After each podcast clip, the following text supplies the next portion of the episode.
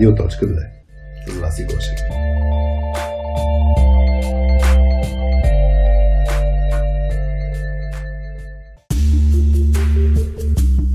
Привет на всички, които сте настроили частотата на Радио.2, подкастът от и за софски изследователи.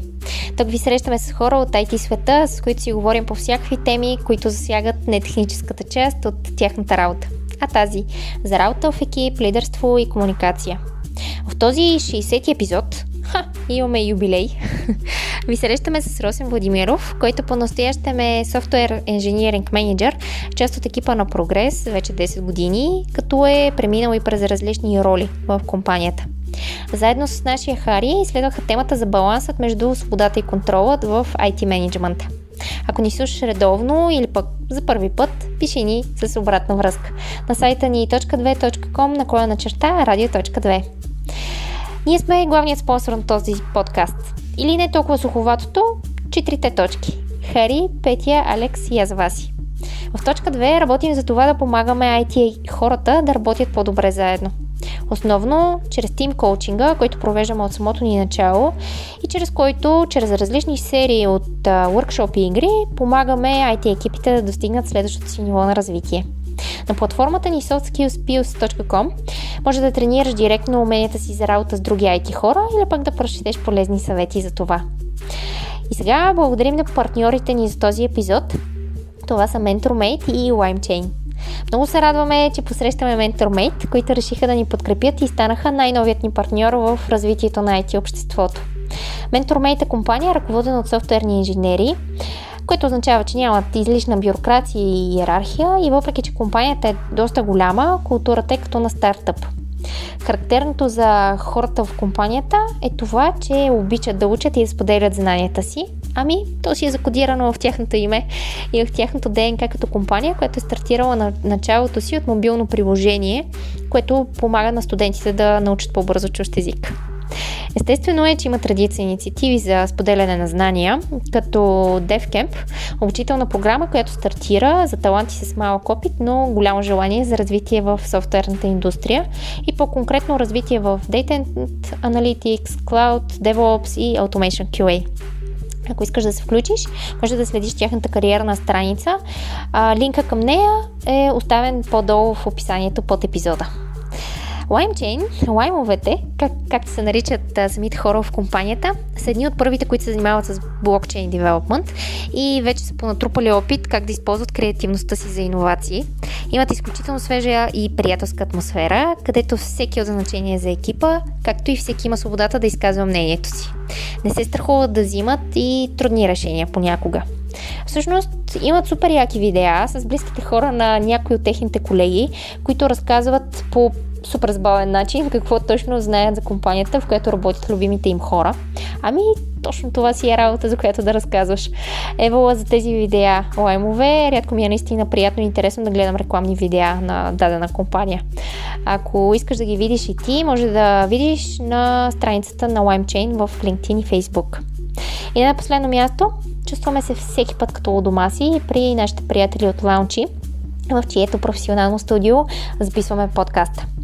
А сега ви давам пълната свобода да чуете разговора на Хари и Росен. От мен, приятно слушане радиоточки!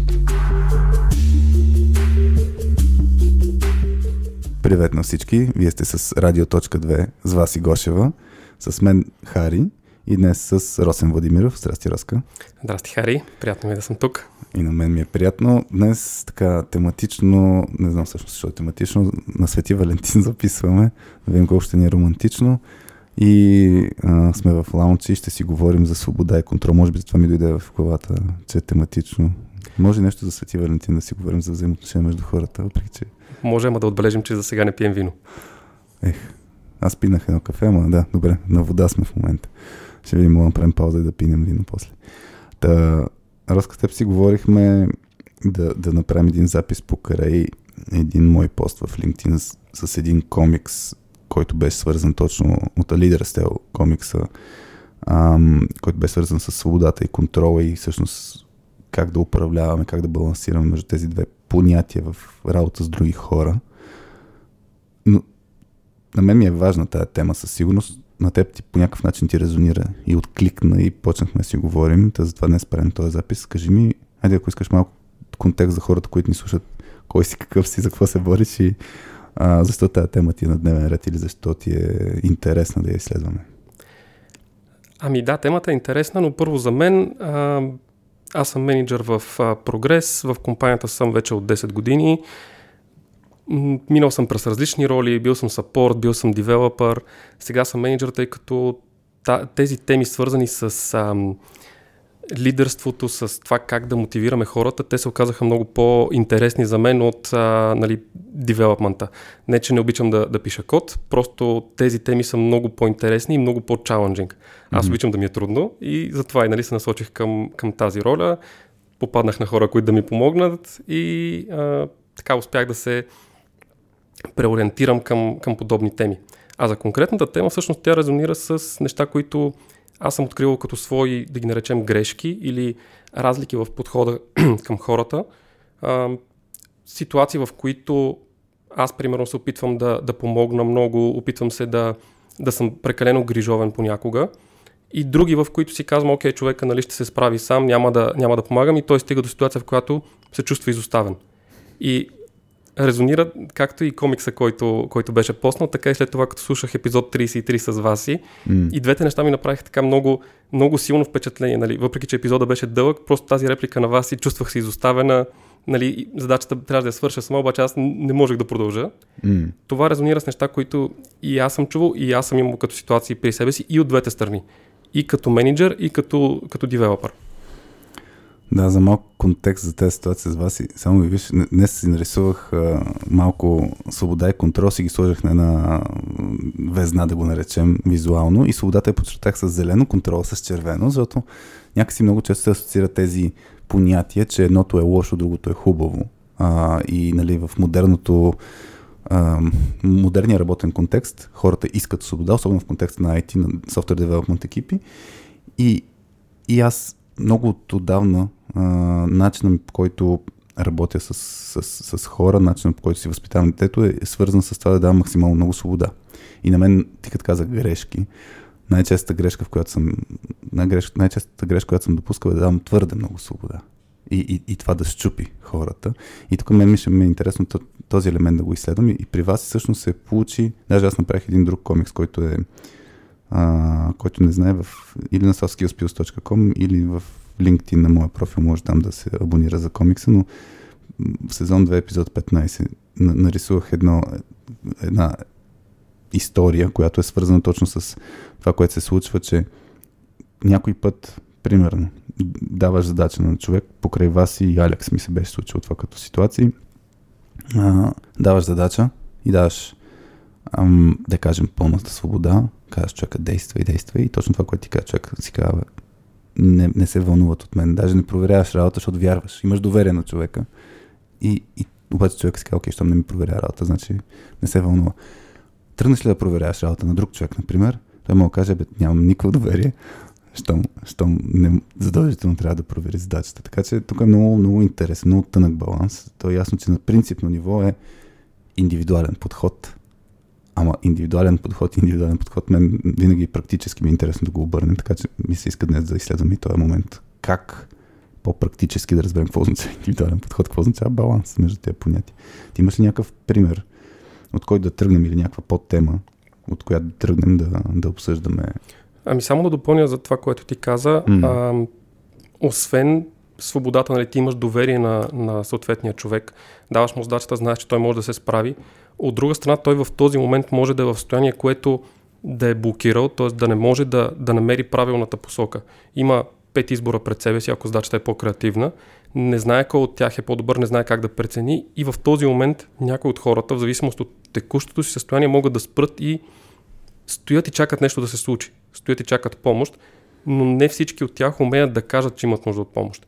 Нали, когато те са получили тази свобода, нали, те понякога се чувстват виновни от факта, че трябва да попитат. Добре, тук ще зачекна значи, темата за това. За психологическа сигурност човек да се чувства спокойно да каже имам нужда от помощ. Това, това наистина това е много кофти в автоматично сещам. Ако имаш много хубава среда, по принцип хората трябва да се чувстват спокойно да кажат, имам нужда от помощ. Същевременно, а, човек усеща, че трябва да има тази отговорност, както ти кажеш, нали, и е съвестен и си казва, бе, дали са ми тази отговорност, аз трябва да се справя и, и, и не бива се едно точно да се, да се излагам, защото другите хора са много яки и така нататък. И, и в крайна сметка тук за мен има много голяма нужда да се говори нон-стоп на темата, нали, че те, те, това да си помагам не означава, че някой не се е справил. Нали, това е екипна работа. Така че тук също бих, бих зачекнал и като го фащаме. Сега ще нахвърлим 10 теми Типично, да почнем. Типично, типично за, за радиоточката. Ще си ходим наляво надясно, ще се връщаме. Да, ще задълбаваме, няма грижи. Добре. Не знам доколко е типично преди, преди записа да изградим някакъв план и над петата минута вече да сме го променили изцяло. И типично е. така. Кажи откъде я почваме, да? Някакъв, някакъв пример, ако искаш или някакъв, някаква тема. Ако искаш, може от това. С, а, че човек не се чувства спокойно да си каже, имам нужда от помощ, не знам. Ами да, може да започнем от там. Ситуацията, в които това може да се случи, поне тези, при които на мен ми се е случвало, най- най-наскоро мога да разкажа един mm-hmm. пример. А, започва нов човек в екипа и аз, нали, като менеджер, така казвам, опитвам се да бъда максимално грижован, максимално много да помагам, но освен това се опитвам да изляза от ролята на техникал човек и искам да съм а, people manager, това е моята цел, нали, да, да развивам част от бизнеса, да, да помагам на хората да се развиват и те, но за технически задачи казвам на човека, Нали, тук трябва да питаш колегите, има много синьор колеги в екипа, може да, да се консултира с тях. Mm-hmm. След което давам задача, първия път окей, втория път окей, обаче задачите постепенно се осложняват. И стигаме до ситуация, в която човека от среща е чул, нали, че не трябва да ме пита мен за технически въпроси, синьор човека в екипа го няма, другия синьор го няма и той стои и не сме да ме попита мен за а, съответната задача. Не знае как да продължи. И така от едно просто указание и опит нали, за а, да разделим отговорностите в екипа, стигаме до ама аз не знам как да продължа, но не мога да си кажа. Да, това с много, много ясна граница си сложил явно за, за човека. Той... Прекалено ясна, може би. Да. Ами, от една, от една страна за мен това е естествено, особено пък в контекста на онбординг. Това, това е за мен хората като цяло чуват по много, комуникацията е много шантова животно, екипната комуникация като цяло е много шантова животно, защото ние си мислим, че сме го казали, кой какво е чул, много, много странни ситуации се случват. И за мен е такъв тип ситуации, като се случат, е много важно да, да следваме така наречен принцип на да чакай на български, не знам как е, over communicate на английски, да, да комуникираме отвъд това, което е нужното и нали, принципа, който казваме всеки път е момента, в който ти писне да повтаряш едно нещо, е момента, в който хората са почнали да го слушат. Което означава, че нали, в този случай, да, случила се тази ситуация и тогава трябва да се каже много ясно, а, че да се сложи, да се сложи по, по-ясна граница, по-ясна рамка. Ние с Вели Гетова си говорихме в епизод 16, ако не се бъркам, за границите, но а, в случая има разминаване в тези очаквания, в тези граници, които за теб е окей, човекът те пита през тези обстоятелства, но явно за него не е. Да, и тук идва нали, темата за, за доверието всъщност и за това доколко сме, как сме изградили изобщо тези граници, дали хората като са нови в екипа, когато нали, имаш вече изграден екип, къде сме свикнали ние да поставяме сами за себе си тези граници, за новите хора дали те са еднакви, как ги вкарваме в тях, докъде трябва да контролираме ситуацията с тях и докъде трябва да, да им даваме свободата. Защото дори да започне много синьор човек, много добър технически, mm. за него средата е нова. Той има те първа нужда нали, да свиква на, на работното темпо на колегите си. Той може да работи много по-бързо или много по-бавно от тях. Има различия, които трябва да се напаснат. И в тази ситуация може би е по-добре да има малко повече контрол, без значение от а, това доколко синия е човек. Под контрол не разбирам, нали, ти трябва да правиш това, сега го правиш грешно, mm-hmm. а разбирам по-скоро м- синхронизация между а, очакванията, синхронизация между м- екипната работа, такава каквато е била до момента и как този човек със своите нови идеи влиза в екипа. Тук е интересна темата. Значи за мен а, въпросът е как как се синхронизираме максимално бързо. И тук е, първо ще дам един пример, който спомням, като, като пример, че беше направил впечатление от Далин Стартъп книгата, не знам дали си е чел. И, и там беше много интересен подхода за онбордване на човек, който беше, на човека му се казва, трябва първата седмица да имплементираш някакъв фичър и да го шипнеш на продъкшн. И човека е, ама, ама, нали, можеш да чупи нещата. И хората казват, ако ги щупиш, значи не сме направили адекватна системата, защото ти може да щупиш толкова лесно. И това е супер, ако успееш да щупиш, защото ще разберем къде сме пропукали нали, нещата и от една страна. Или ако не го щупиш, в крайна сметка ще му виж end-to-end развитие по продукта. И там, нали, там. Има пак нали, контрол. Такъв е процесът за онбордване, който м- обаче дава малко повече. В смисъл тук е с едно темпото. За мен контрол и свобода, аз, аз ти го казах преди почнем записа, за мен темата за къде се чупят най-много взаимоотношенията между хората, независимо дали става дума за екип или ам, чисто двама човека, каквито да са им взаимоотношенията, е свързан с това как управляват темпота, темпотата си, различията си в, в собственото темпо и ритъм и как управляват баланса между контрол и свобода. Защото взаимоотношенията, това, което ти каза сега при малко, как, как да се синхронизираме реално е, е въпроса. И синхронът е свързан с това, че ние се движим с различно темпо. Всеки един от нас се движи с различно темпо и в момента, в който се синхронизираме, това води до, до разни конфликтни точки, защото на един ще му е по-бързо или ще му е по-бавно. И, и другия момент е наистина свързан с кой докъде предаването на тази, тази свобода и този контрол един към друг. И сега, за мен, като кажеш за онбординг процеса, най-ключовото нещо, което като сме в един екип трябва да знаем е, че нещата ще станат по-зле в началото. Мисъл, онбординг, т.е. вкарване на нов човек означава, че екипа влиза в фазата на формиране, реално.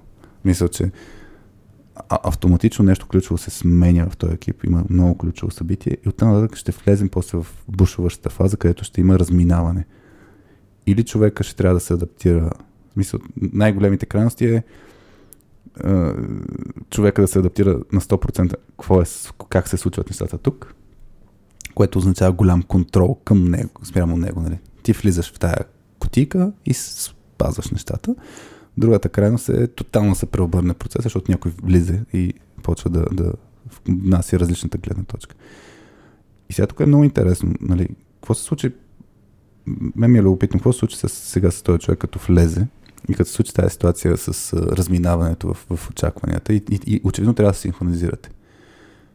Има ли, има ли развитие в тази ситуация? Да, в, в съответната ситуация аз така опитах да, да видя какво става с, с тази задача. В един момент нали, попитах човека, имаш ли нужда от помощ. Просто проверях дали всичко е наред, тъй като нов човек наистина това беше, може би, втората или трета седмица в екипа. И човека каза, ами не знам как да продължа и не знам кой да попитам. Mm-hmm.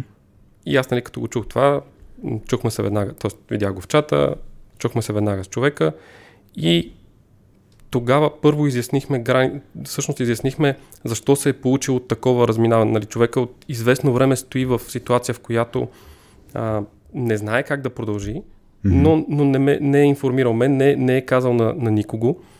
И обсъдихме всъщност как комуникацията, която аз съм направил нали, и изречението, което съм използвал, как го е чул съответния човек. Нали. Приема като не може да ме питаш никакви технически въпроси. Сега, моята цел не е била такава, но mm. изразните средства, които съм използвал, вероятно са навели на тази мисъл. Yeah. След като изяснихме това, нали, моят отговор беше не, не, че не може да ме питате технически въпроси, по-скоро очаквам техническите въпроси да отиват към по-техническите хора в екипа, защото това е тяхната работа, това е тяхната отговорност. Но когато имате някакъв проблем, аз също мога да помагам. Аз съм тук от 10 години вече, нали, имам много опит в и в продукта, и в а, технологиите, които ползваме, така че мога да ви помогна при необходимост. Но смятам, че мога да си оползотворя времето по-добре, ако върша по-важни неща за вашето развитие. Mm-hmm. Да, всъщност тук, тук наистина е, е, екипните, екипните норми е нещо, което най-много нали, десинхронизира хората. И това, което ти кажеш, да, просто е, това е било момент, в който трябва да се синхронизират. Като цяло, като чуем думата а, не, не знам, това също е супер, че човек си е казал, не знам, защото много често, ако не е достатъчно спокоен, няма си каже и това нещо. Ще каже, не, не, всичко е наред, нали? бизнес as usual. Работя по въпрос. И така, пет дни за задача, която е половин ден, примерно, работя по въпрос. Та, та когато човек се сигнализира, всъщност едно от ключовите неща, което и ти кажеш, че си направил, е да, да изяснявате. аз не знам дали си гледал и този комикс, днес ми на комиксова вълна, който е свързан с а, това, че когато има неяснота относно целта или относно на рамката, нали, как го правим ние изобщо в нашия екип, тогава хората стоят и чакат. И всъщност работата на лидера е много, много свързана с думичката изясняване. Ам, и добре, и според теб сега, айде, да, да видим контрол върса свобода. Колко трябва да му дадеш свобода на този човек? Как, как преценяваш сега дали ще му дадеш ето ти задача X, Y, Z, тук е много ясно описан definition of done, тук е описанието, прочети тук, тук, тук, тук, тук, спрямо имаме едикъв си инструмент за задачи, харесай си, действай. Нали, едното може да е по-добре или по-зле, не знам.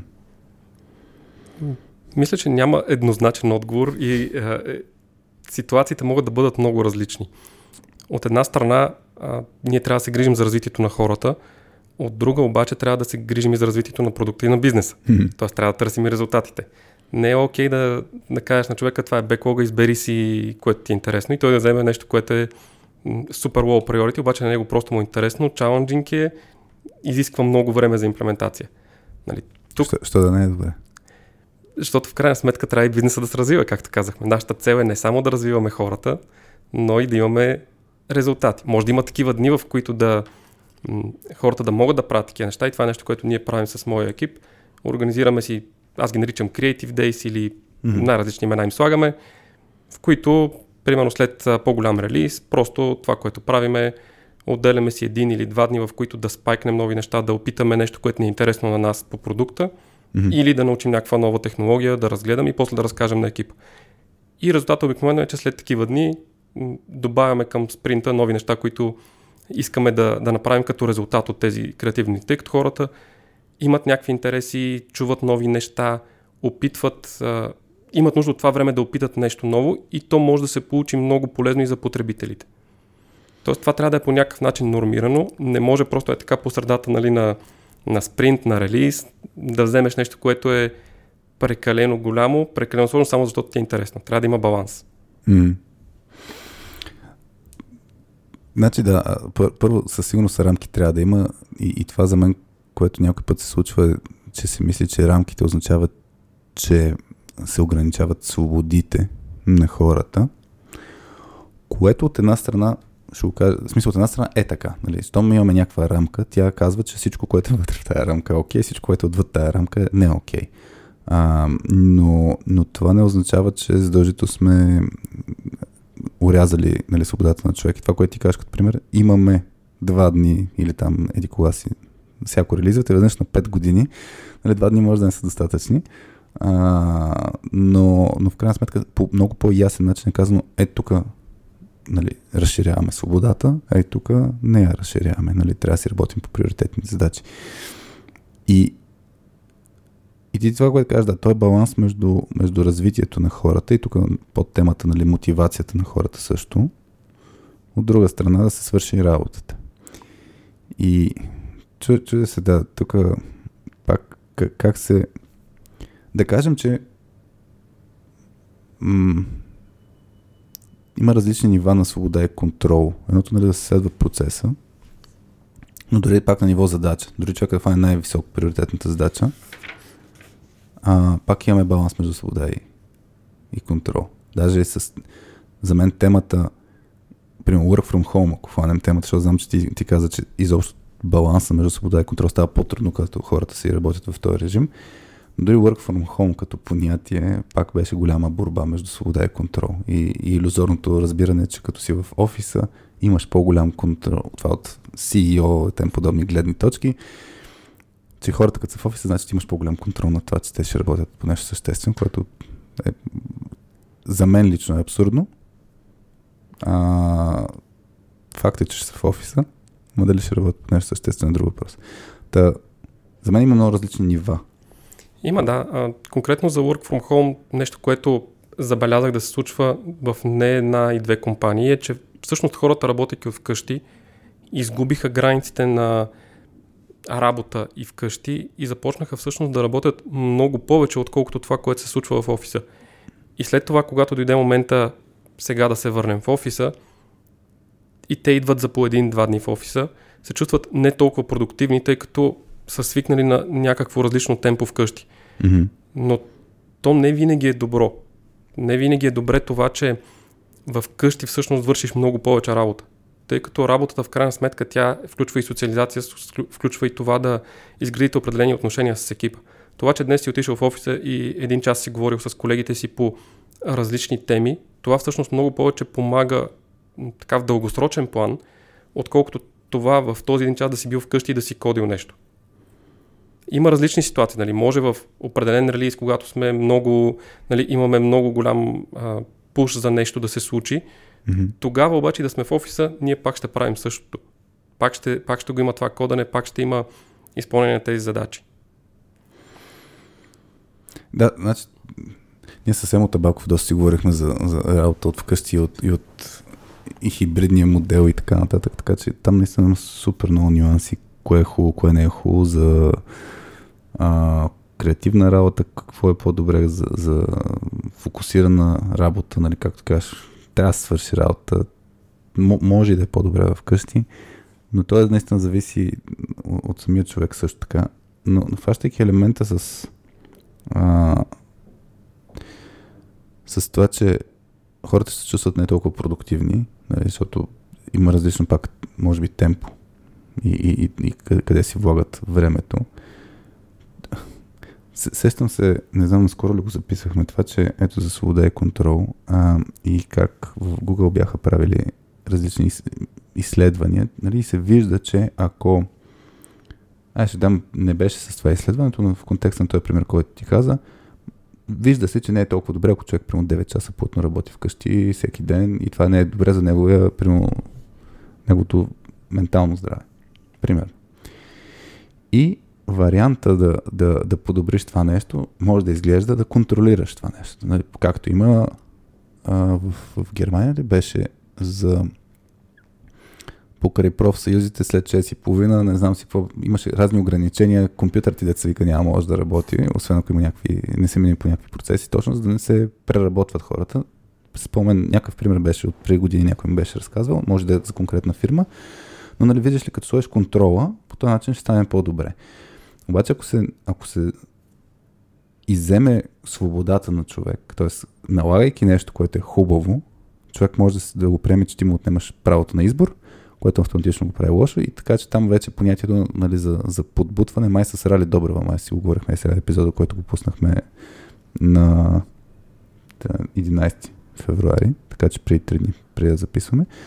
Там си го говорихме точно за подбутването, че идеята е да можеш да, да, да дадеш свободата на избор, също време да, да покажеш, че е хубаво човек да контролира еди кои си елементи. Това, това също се получава много интересен елемент в ролята на лидера, че ако много контролираш, му кажеш всяка преди релиз няма, се, няма, няма да мислиш на нищо креативно, това мога го щупи този човек. Въпреки, че по процес е по-хубаво. Така е, да. Темата с процесите, ако сега влезем и в нея, нали, тотално ще развием нещата. Има 4-5 часа, няма грижи. Така, ние не бързаме.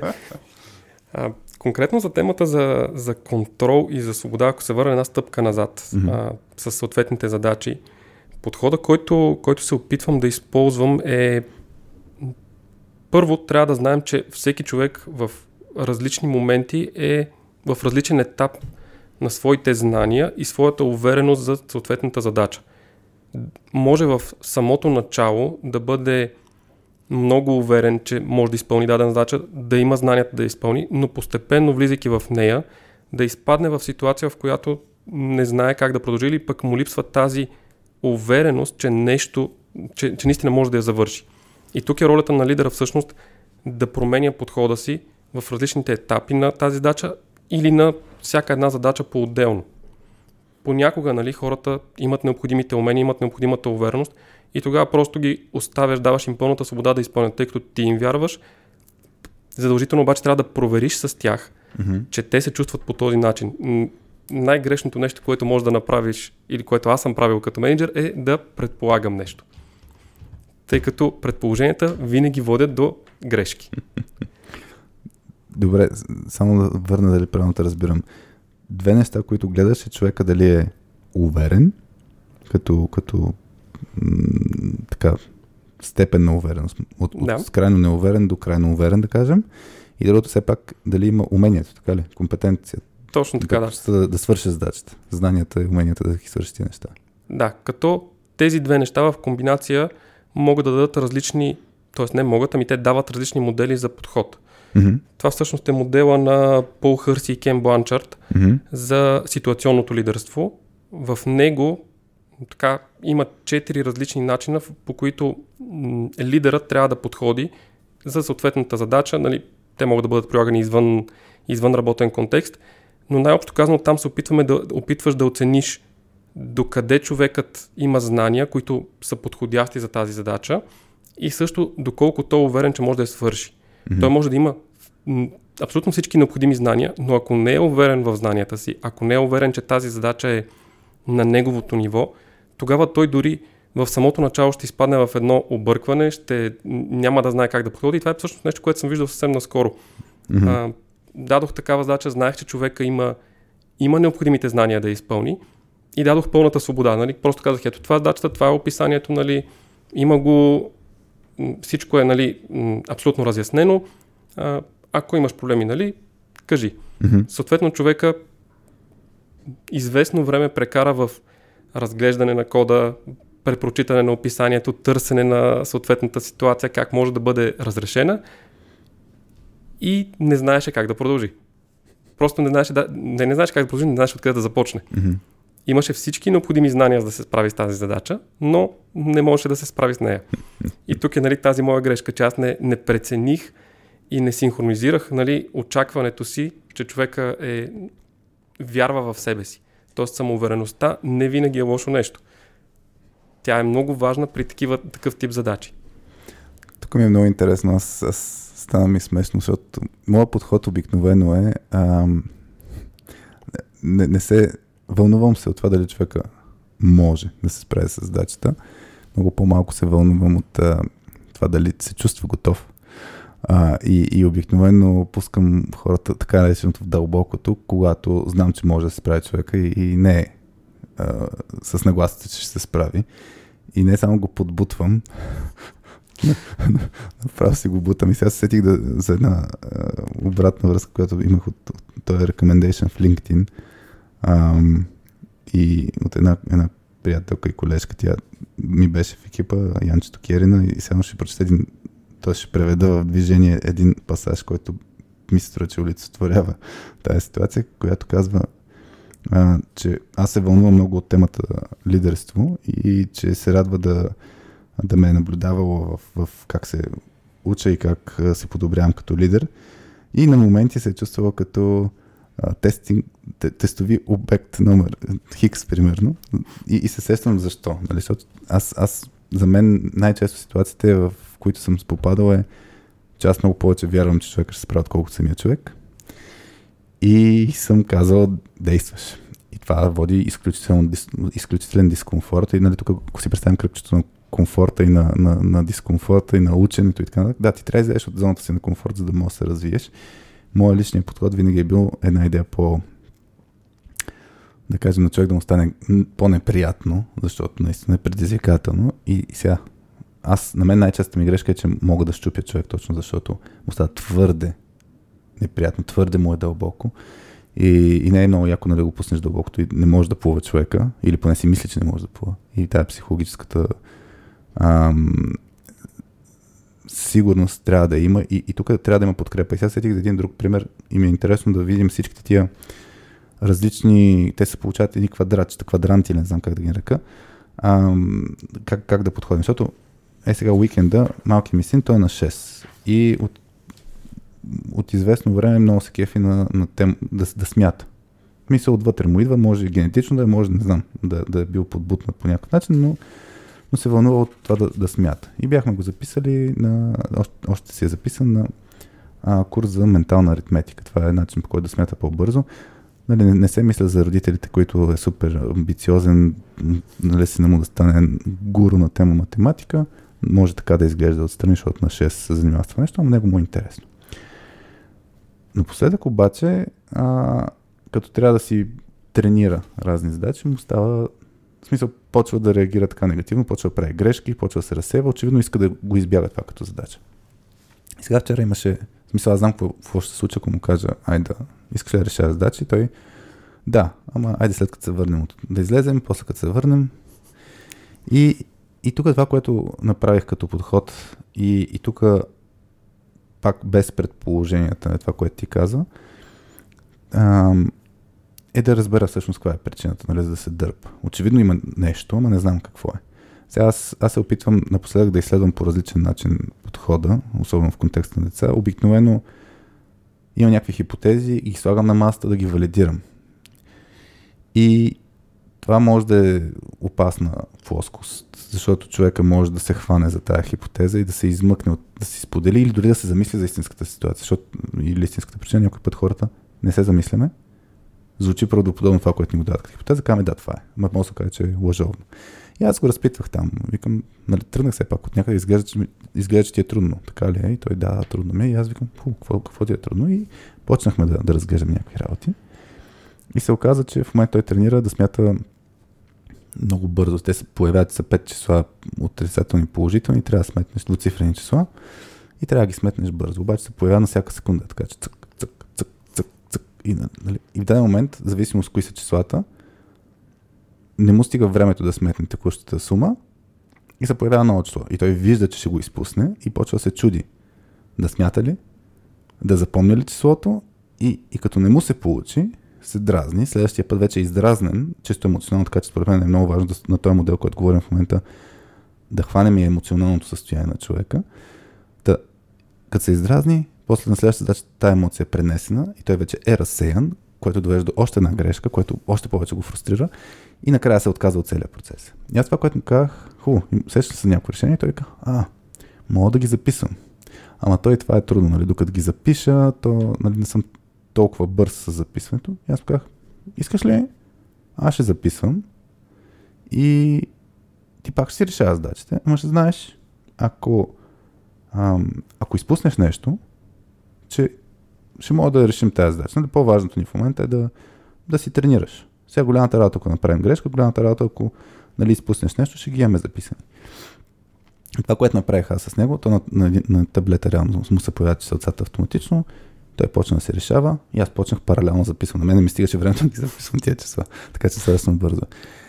И, и това, което се случи е на петата задача изпусна и, и тръгна се отказва. Нали? Няма грежи, нали? Ето, имаме ги.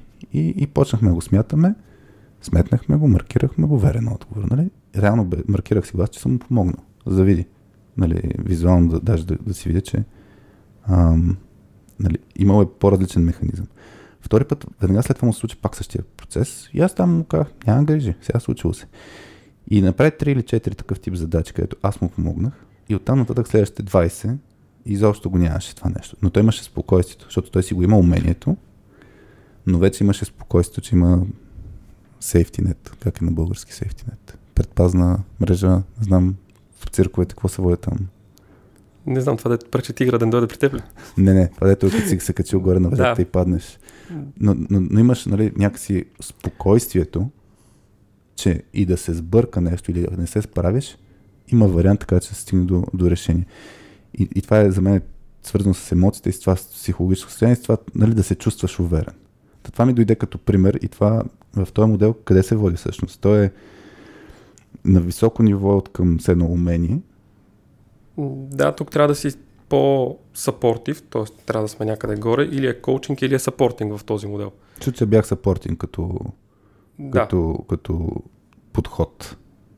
Окей, okay, значи в тази ситуация ти си бил low directive and high supportive, т.е. ти си там за него, ако има нужда да а, ако има нужда да намери а, помощ и решение, ти знае, че ти си на разположение.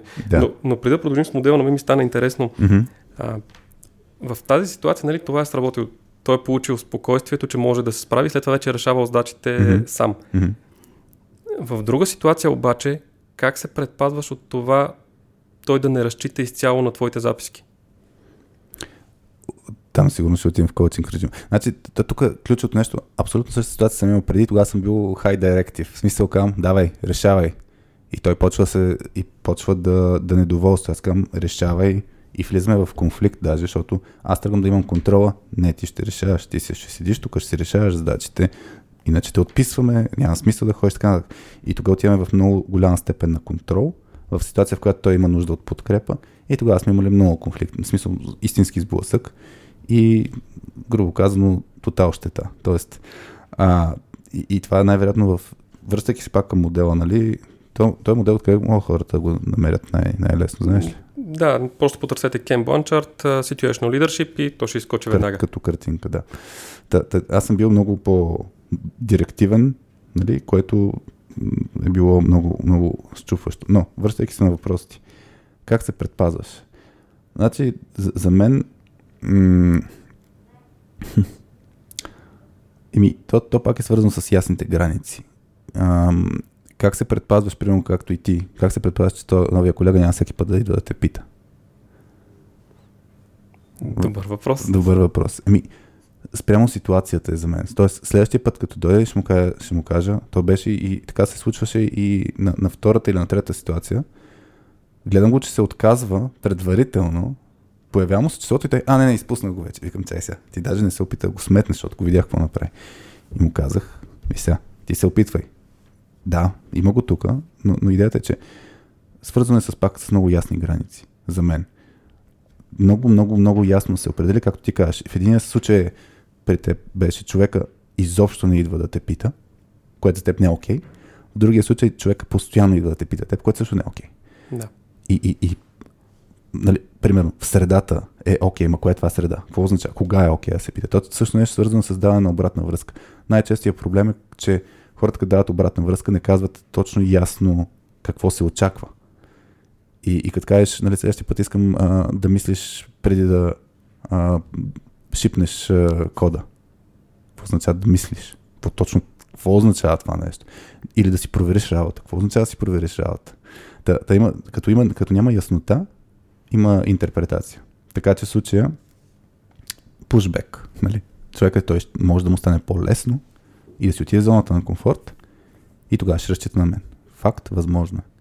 И тук аз честно казвам нямам, нямам много ясен отговор, защото това пак е свързано и покрай развитие на деца и възпитание от хеликоптер парентинг, което е пълен контрол до преклад искаш, което е пълна свобода. И, и, и двете крайности а, не са, не са, всъщност, сега извинявам се, сега кажа, че не са окей. Okay. За мен и двете, и двете крайности са окей, okay, зависи от ситуацията. Точно това, това, което казваш, да, всъщност е, е идеята на, на ситуационното да. лидерство. Примера, който, който разказа, нали, ти си приложил различни модели в зависимост от това в каква ситуация е човека, в каква ситуация е, нали, в случая детето. И въпреки че ситуацията е една и съща, имате да решавате задачи, mm. но нещо се е променило и ти трябва да смениш подхода. И това е нещо, което в днешното така забързано ежедневие, постоянно задачи от всякъде, постоянно а, идва още и още информация, която трябва да обработваме и се случва да пропуснем. Както ти казах в предварителния ни разговор и Work from Home не направи тази ситуация по-лесна, тъй като там нали, не виждаш човека, не, не знаеш mm. в какво състояние е.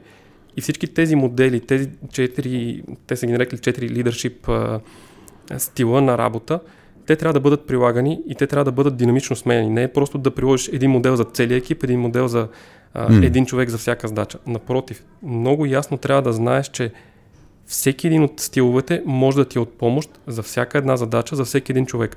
И то, може би, в повечето случаи даже така се случва, а, различните стилове се прилагат и във всяка от задачите. Да, а ние миналата седмица имахме а, обучение за, за, с едни лидери, където фокуса беше ролята на лидера в един екип и си говорихме за ситуационно лидерство. Там строяха с лего едни неща и беше много интересно, защото всички учихме на гърба на лидера на, на екипа, който се сформираше по време на играта. Горкия даваме една година емоционална гаранция. А, но, но, но идеята е точно да преживееш и да разбереш, че нали, хората търсим хапчета. Нали, какво да направя в тази ситуация? Краткият отговор е според зависи. А, и, и тук обаче ключовото нещо е нали, да не се мисли, че микроменеджмента, например, защото това е вис, високо ниво на контрол, ниско ниво на свобода, а, е лошо нещо. Нали, защото има автоматичното мислене на хората, като казват, о, тук имам много микроменеджмент. И някой път има нужда от микроменеджмент. Не казвам, че трябва да се прави by default, ама абсолютно всеки стил не трябва, както ти кажеш. То зависи. Зависи от ситуацията, зависи от човека, зависи от много работи. И примерно аз много се кефя на на кой беше това мисълта на, на, на Питър Дракър, дето беше а, нали, момент, когато, сега, сега, само секунда, а, когато кораба потъва, капитана нарежда, не, не задава въпроси. Така че има ситуации, в които микроменеджмент, директивния лидершип е, е супер нужен. И, и, и това е такава ситуация. И тогава не се вълнуваме от кариер, кариерното развитие на хората, защото кораба потъва е по-важно оцеляването. И дори човек да не го вижда и да си мисли, а тук ми отнеха свободата, може да се окаже, че трябва. Обаче според зависи, защото нали, няма да хващаме темата а, за пандемия, ограничителни мерки, така защото ограничителни мерки означава ограничаваме свобода на някакъв избор. И тук винаги ще имаме една, една борба. Нали, колко, каква е ситуацията? Защото тук вече има интерпретация колко е критична ситуацията. Аз за микроменеджмент имам два примера, които така много преди, преди години, нали, винаги съм си мислил, микроменеджмент е нещо много лошо, нали, когато започвах изобщо да се интересувам от менеджмент стилове, нали, и си казвах, микроменеджмента, това, нали, къде би го приложил, защо би го направил, докато, нали, в един момент не осъзнах за ситуации, в които аз трябваше да микроменеджвам. Едната ситуация беше в началото на, на пандемията, когато всички започнахме да работим от вкъщи аз преди това бях работил вкъщи сигурно 2 или 3 дни в рамките на 11 години. Mm-hmm. Съответно, за мен беше ново, за екипа беше ново, тъй като всички бяхме свикнали да сме заедно в офиса. Mm. И в този същия момент а, ние имахме един доста амбициозен план за а, нови версии на продукта, който разработваме. И аз им казах, сега тази ситуация е нова за мен, вероятно ще трябва да майкроменеджвам повече, да, да ви разпитвам повече задачите ви, тъй като не съм свикнал да съм далеч от вас, не съм свикнал да, да не виждам докъде сте, да, да мога да дойда при вас да си поговорим. Нещо, което аз правя, когато сме в офиса е в един момент от деня просто ставам, обикалям, разпитвам хората докъде са, виждам, говорим си по най-различни теми. И това е нещо, което аз не можех да правя се чувствах като изгубил нали, информация. И в тази ситуация за мен това беше начин първо аз да намеря бързо решение – освен това да поддържам и съответната връзка с екипа, т.е. това, което бях изгубил да, да се опитам да го намеря отново. И не на последно място, в така по-агресивния план, който бяхме направили, да мога по-бързо да се ориентирам кое всъщност може да бъде изпълнено, кое не може да бъде изпълнено и да дам такава обратна връзка нали, на продукт менеджерите и на всички останали екипи, от които зависеше нашата работа. Mm-hmm. Другия пример е с а, нов човек, който м- така, има нужда от повече сапорт, получава по-голяма задача, отколкото си мисли, че може да се справи. И аз казвам, окей, този път нали, ще подходим по различен начин. Всеки ден ще се чуваме, за да ми казваш докъде си, какви са проблемите, които срещаш, има ли нещо, което, а, с което мога да помогна. Даже в началото на самата задача седнахме, обсъдихме заедно, разгледахме заедно кода, начертахме а, блок схеми как трябва да, как се очаква да работи, къде биха били проблемите. Направихме някакъв план за изпълнение казахме, окей, когато стигнем тук, ще направим следващите стъпки. И така в рамките на примерно две седмици сме се чували всеки ден, в края на работен ден, да видим какво е състоянието, до къде сме стигнали. И това даде възможност на човека да се чувства изключително сигурен в своите възможности и в изпълнението на задачата. И след това, когато приключихме с тази задача, следващата задача беше не по-малко трудна, но човек mm-hmm. вече нямаше нужда от мен. Просто си направи абсолютно всички стъпки, които бяхме направили преди това заедно. И в края, когато аз нали, попитах, окей, тук имаш ли нужда от помощ, човек каза, не, задачата е готова. Mm-hmm. това, това, това е много интересно да го, да го разказваш с, с да, даже нуждата, нали, подкрепата може да бъде а, направена чрез микроменеджмент. В смисълта наистина много зависи от състоянието. А даже тук, после Алекс и Васи, като слушат епизода, аз мисля, че може е, провокативното заглавие на епизода в корицата да бъде микроменеджмент не е лошо нещо или не е, най-лош, не е лош стил. Нали? Мисля, че хората ще се жегнат. И аз ако прочета това, ще кажа, не, не, хич не съм съгласен с това. А, но, но това, което аз сещам прим, пример ще дам, който пак е свързан с свобода и контрол, като започвах преди година и половина една програма за, за, за фитнес. Ти ме сега съм снажен. А, но тогава бях плюс 25-30 кг. И, и като влизаш нещо, което бях, да, некомпетентен. Нали, как, как, какво да правя точно, как да си подбирам храната, как да правя упражнения и така нататък. Тоест тук по тая схема съм на ниско ниво на, а, на знание. И, и тогава аз се кефих, че има направи това, направи това, направи това, направи това. В смисъл, огромна яснота и това ми носеше изключителен комфорт. Аз искам това майкро, искам да ме микроменажират в този, този момент, докато се чувствам вече по, по-способен и от към знания и от към увереност. И, и, и за мен е то, тук обаче има един много ключов момент, който ти каза и, и ми се иска да се акцентира. А, че ти си направил така наречената предварителна синхронизация, когато хората са отишли в, в работа от вкъщи режим, ти си им казал какво да очакват. Защото ако това го беше пропуснал, Тях да ги щупя. Може, нямаше ги щупиш, ама мотивацията, в смисъл, тук вече точно режима на пак връщайки се на тази история, да аз имах с като проверяваш работа на хората, докъде си, какво правиш. Така нататък, може да се усети като няма ми доверие човек. А, и, и затова най-ключовото нещо, поне за мен, когато става дума за ам, тук цяло за синхрон, думата синхрон, тук като си говорим за, за контрол и, и свобода, то пак е свързано с синхронизация между всички страни, които участват в този контрол и тази свобода.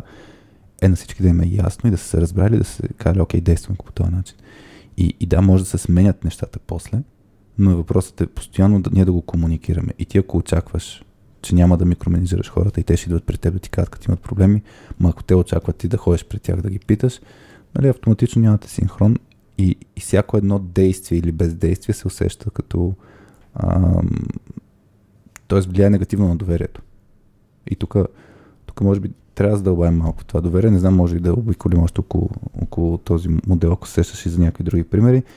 Аз не тя ти каза, Деве, като каза, че нещата се сменят. При, при моето обстоятелство с, с момче, с математиката, дето разказвах примера, а, тук искам да отбележа, че всъщност нищо не се беше сменило като ситуация и като поведение и така нататък. Но аз бях използвал според мен грешен стил преди това. Тоест, от моя гледна точка може да се сменили нещата. Примерно да си мисля, че има по-малка увереност, но той мисля, че преди това е имал по-малка увереност, но моето разбиране е било грешно. Тоест не съм си проверил като хората нещата. Така че това, което се случва, ти да каза за Work from Home, основният проблем всъщност е, че в момента има по-малко а, яснота как се чувстват другите и по-трудно е да сега думата проверим, ама нали, да не се приема като разпит, да, да разберем по-скоро наистина къде е човек, за да знаем как да реагираме най-добре. Но все пак ние работим и с големи хора, така че нали, не, не, не с деца, можем да комуникираме. Ти как се чувстваш най-комфортно? Примерно, аз, аз не, не съм работил с теб. Имам хипотеза в момента, че искаш по-голяма свобода за някакви неща и че, примерно, хипотезата ми е така, защото си минал през различни роли, стигнал си до менеджерска роля, та хипотезата ми е, че би трябвало да се оправиш с неяснотите. Това ми е хипотезата. Ама е хубаво да те питам. Защото иначе мога да ти кажа, Ръска, добре дошъл нали, в екипа. Ей, тук имаме следната задачка, нямам никаква идея как ще направим, ти си опитен човек и даже ти слагам рамка, нали, веднага те лейбълнах, че ти трябва да мога да се справиш с тази задача. Ти си опитен, знаеш как се правят тия неща, вероятно, и да не знаеш, може да се оправиш, ето ти задачката. Оправи се, нали, очаквам до две седмици да, да дойдеш. Първо аз съм ти сложил много ясна рамка, че ти трябва да се справиш, Второ, не съм ти тествал хипотезата. А, моята си хипотеза, че това е твоя стил, който и очакваш.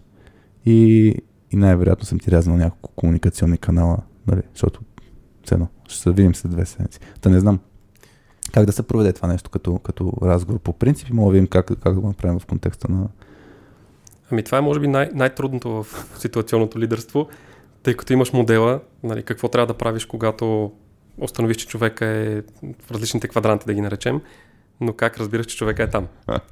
нали, първо като ниво на компетенция, второ като ниво на в момента self-confidence. Чакай да използвам българската дума, а, самоувереност. Да. И как, как го намираш това? Нали, тук идват, а, идва точно въпрос с комуникацията, защото ако човека в момента е в състояние, в което просто има някаква емоция в него, която го кара да се чувства некомфортно, която нещо се е случило, може да е в личния живот, може да е в работа, може да е фрустриран от нещо. Изведнъж нали, ти опиташ да проведеш разговор, в който да разбереш а, как се чувства той спрямо дадена задача, той може да приеме дори това като опит за контрол, а той да иска да бъде оставен на спокойствие. Mm. И затова mm. трябва, трябва да се мисли в посока не просто доколко човека е самоверен, ами какво е текущото му емоционално състояние. Нали, един подход, който аз ползвам е, когато давам съответната задача, нали, събираме се екипа, правим планинг, а, преглеждаме съответните задачи и винаги казвам на хората, след като приключи планинга, прегледайте си задачите и да видим къде има нещо, което трябва да доуточним, къде има неща, в които не сте сигурни, които не знаете как а, ще станат или как се чувствате изобщо с текущите си задачи. Тъй като по време на планинга, нали, напълно възможно да сме пропуснали нещо или нещо да не е описано както трябва, да липсва информация. Само, че въпросът след това е доколко хората са готови всъщност да ти кажат тук не съм окей okay с примерно mm-hmm. тази задача, следващата задача. И тук идва вече момента с доверието. Mm-hmm. Как си изградил доверие в този екип, как си изградил психологична безопасност ли е на български? Сигурност, май. Сигурност, знам. да. Psychological safety, да. Да. Или позитивен екипен климат е по нетерминологичния а, По-лесно за произнасяне. Да. Ами, ако искаш и това мога да зачекнем наистина, защото да, да, ние тази тема постоянно си я говорим, то това не е на нас фокус, даже примерно в точката, като правим обучения, да вмъкна за всички, които си мислят, че правим само подкаст. Не ни е това основната работа. Все пак помагаме на, на екипи и на хора да работят по-добре заедно. Та, да, с, с обучение, с коучинг. Та, основното нещо, което наистина се случва като, като водещо, когато за да може да тече комуникацията по-лесно, могат хората да работят по-добре заедно. С крайна сметка да стават по-добре резултати по-бързо и точно тази среда да се изгради. И, и замислям се от Значи ние с 100 няколко екипа вече сме работили. Замислям се колко процента нали, имат проблеми точно на това ниво с а, не толкова добър екипен климат, където хората могат да си споделят и огромен е процент. В смисъл, то, то от една страна е естествено, защото хората трябва да се поопознават и има, има различни а, похвати, чрез които да се изгражда това, това, това доверие и тази среда.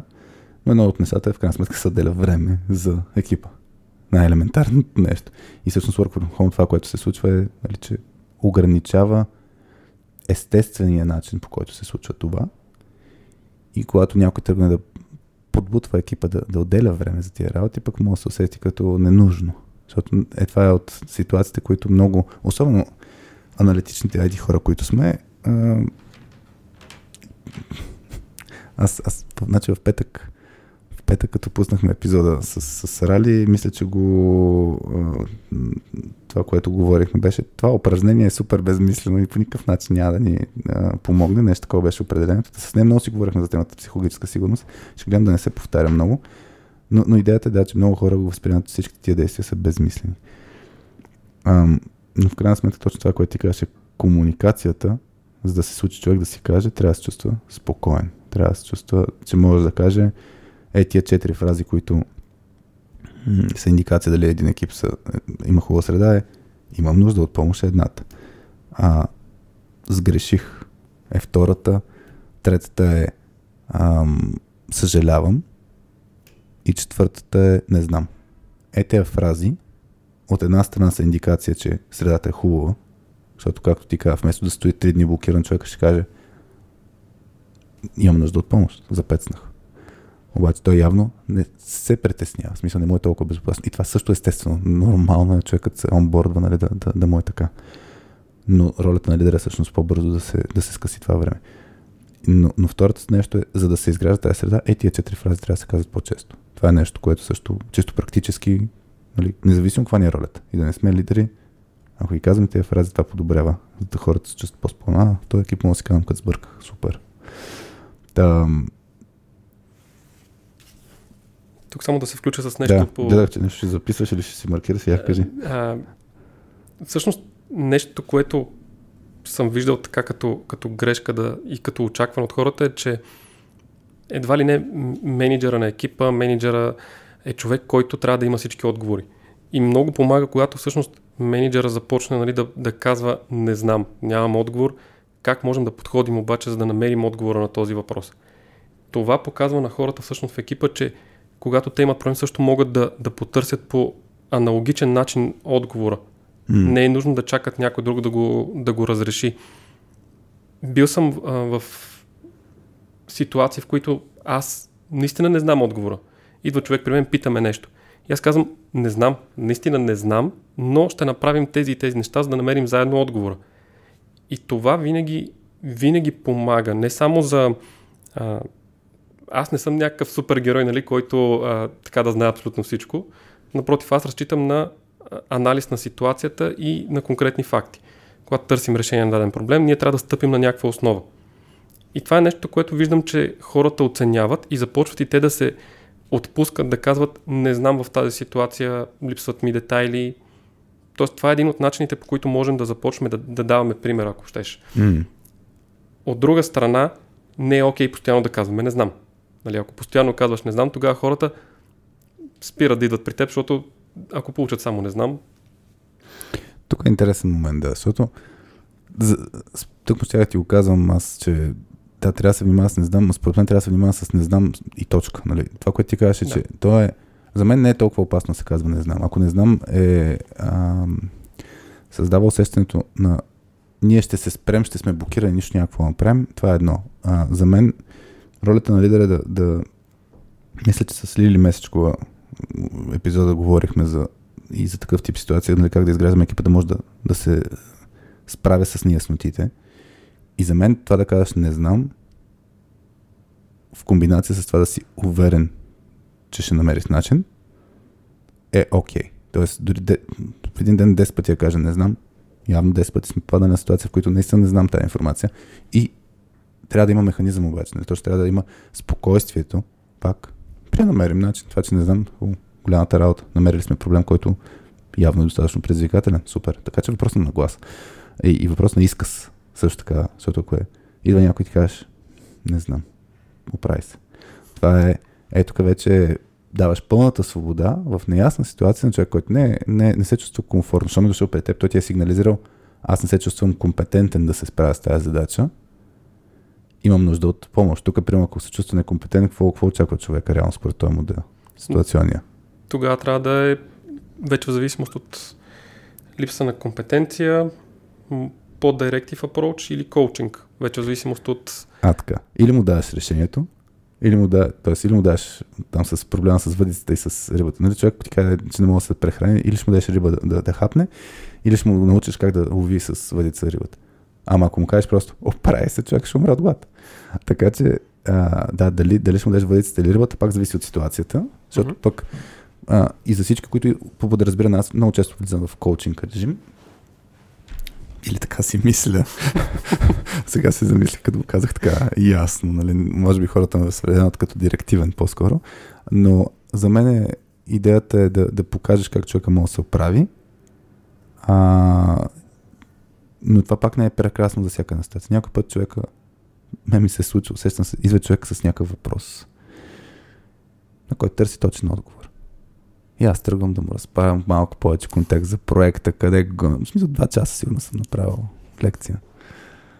И човека си тръгва супер изморен, даже сигурно забрал какъв ми е отговор, защото може да не съм го казал нарочно, да не съм го казал ясно. И човек се чувства супер зле, защото не, не, не е дошъл заради това. Иска много ясен отговор на въпроса и може да се продължи работа.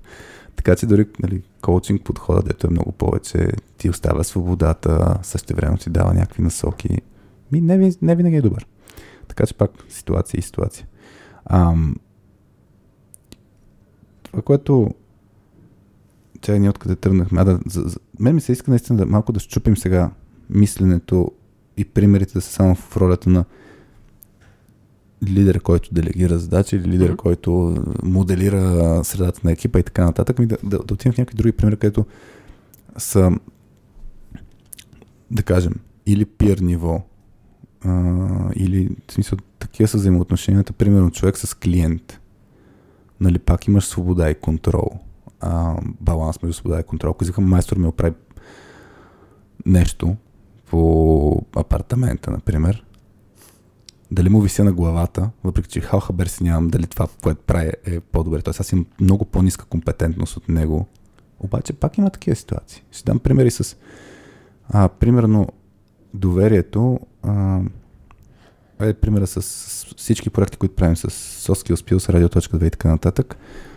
А, компаниите, които ни подкрепят и, и са ни наши партньори, а, тях ги позиционираме. И този епизод, като го пуснем, ще има някои компании, които ще са ни партньори за конкретния епизод.